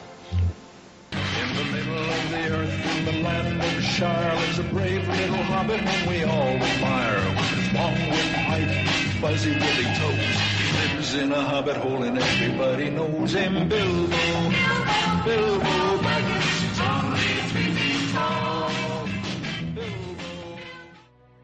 In the middle of the earth, in the land of the Shire, lives a brave little hobbit whom we all admire. With his long wooden pipe, fuzzy, woolly toes, he lives in a hobbit hole, and everybody knows him. Bilbo. Bilbo Baggins. Bilbo. Bilbo Baggins. He's only three feet tall. Bilbo. Bilbo Baggins. The bravest little hobbit of them all. Now, hobbits are peace-loving folks, you know. They don't like to hurry and they take things slow. They don't like to travel away from home. They just want to eat and be left alone. But one day Bilbo was asked to go on a big adventure to the caves below to help some dwarfs get back their gold that was stolen by a dragon in the days of old. Bilbo. Bilbo Baggins. Bilbo. Bilbo Baggins. He's only three feet tall. Bilbo. Bilbo Baggins. The bravest hobbit of them all. Well, he fought the goblins. He battled a troll. He riddled with Gollum. A magic ring he stole. He was chased by wolves, lost in the forest, escaped in a barrel from the Elf King's halls. Bilbo. Bilbo Baggins. Bilbo. Bilbo Baggins. He's only three feet tall. Bilbo. Bilbo Baggins. The bravest little hobbit of them all. Now he's back in his home in the land of the Shire, that brave little hobbit whom we all admire. Just sitting on a treasure of silver and gold, puffing on his pipe in his hobbit hole.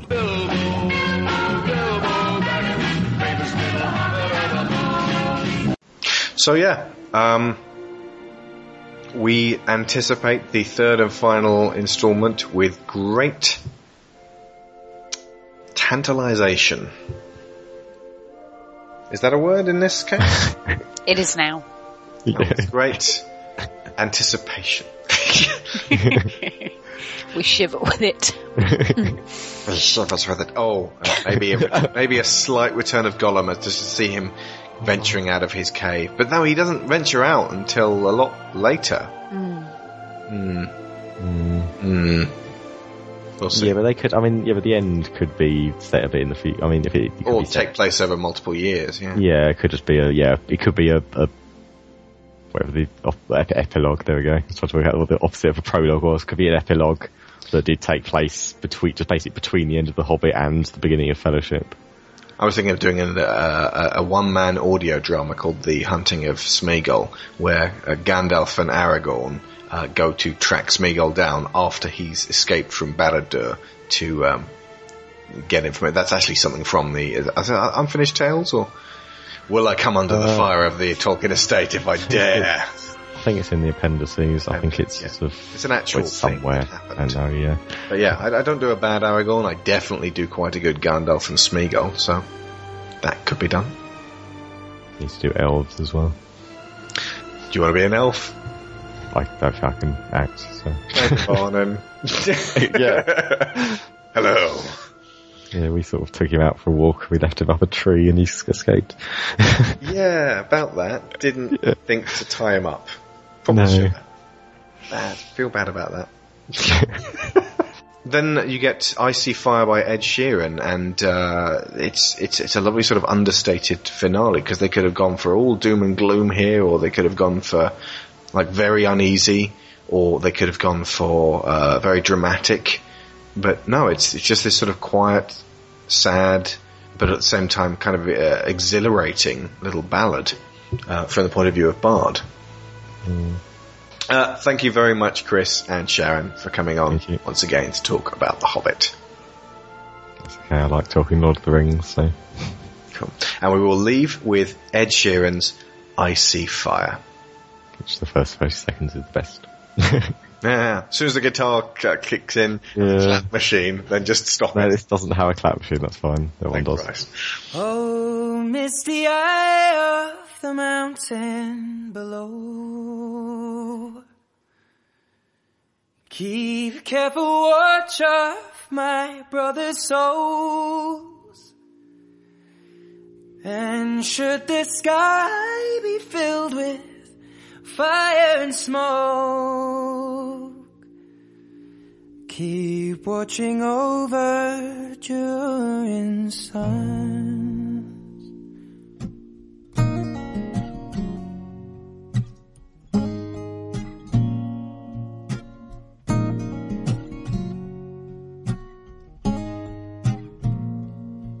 Is to end in fire, then we shall all burn together.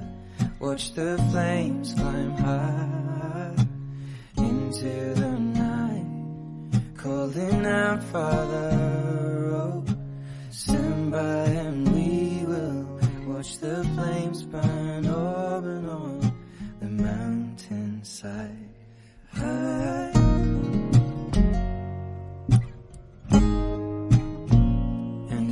Should die tonight, we should all die together. Raise a glass of wine for the last time. Calling out, Father, oh, prepare as we will watch the flames burn open on the mountainside. Desolation comes upon the sky. Now I see fire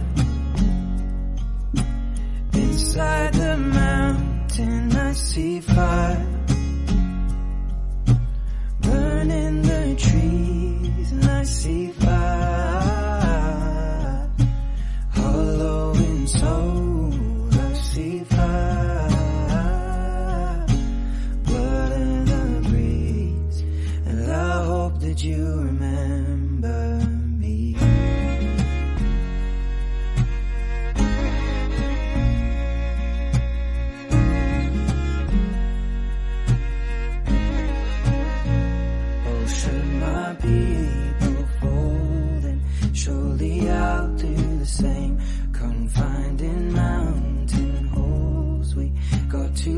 Close to the flame. Calling out, Father, oh, hold fast and we will watch the flames burn open on the mountainside. Desolation comes upon the sky. And I see fire inside the mountain. I see fire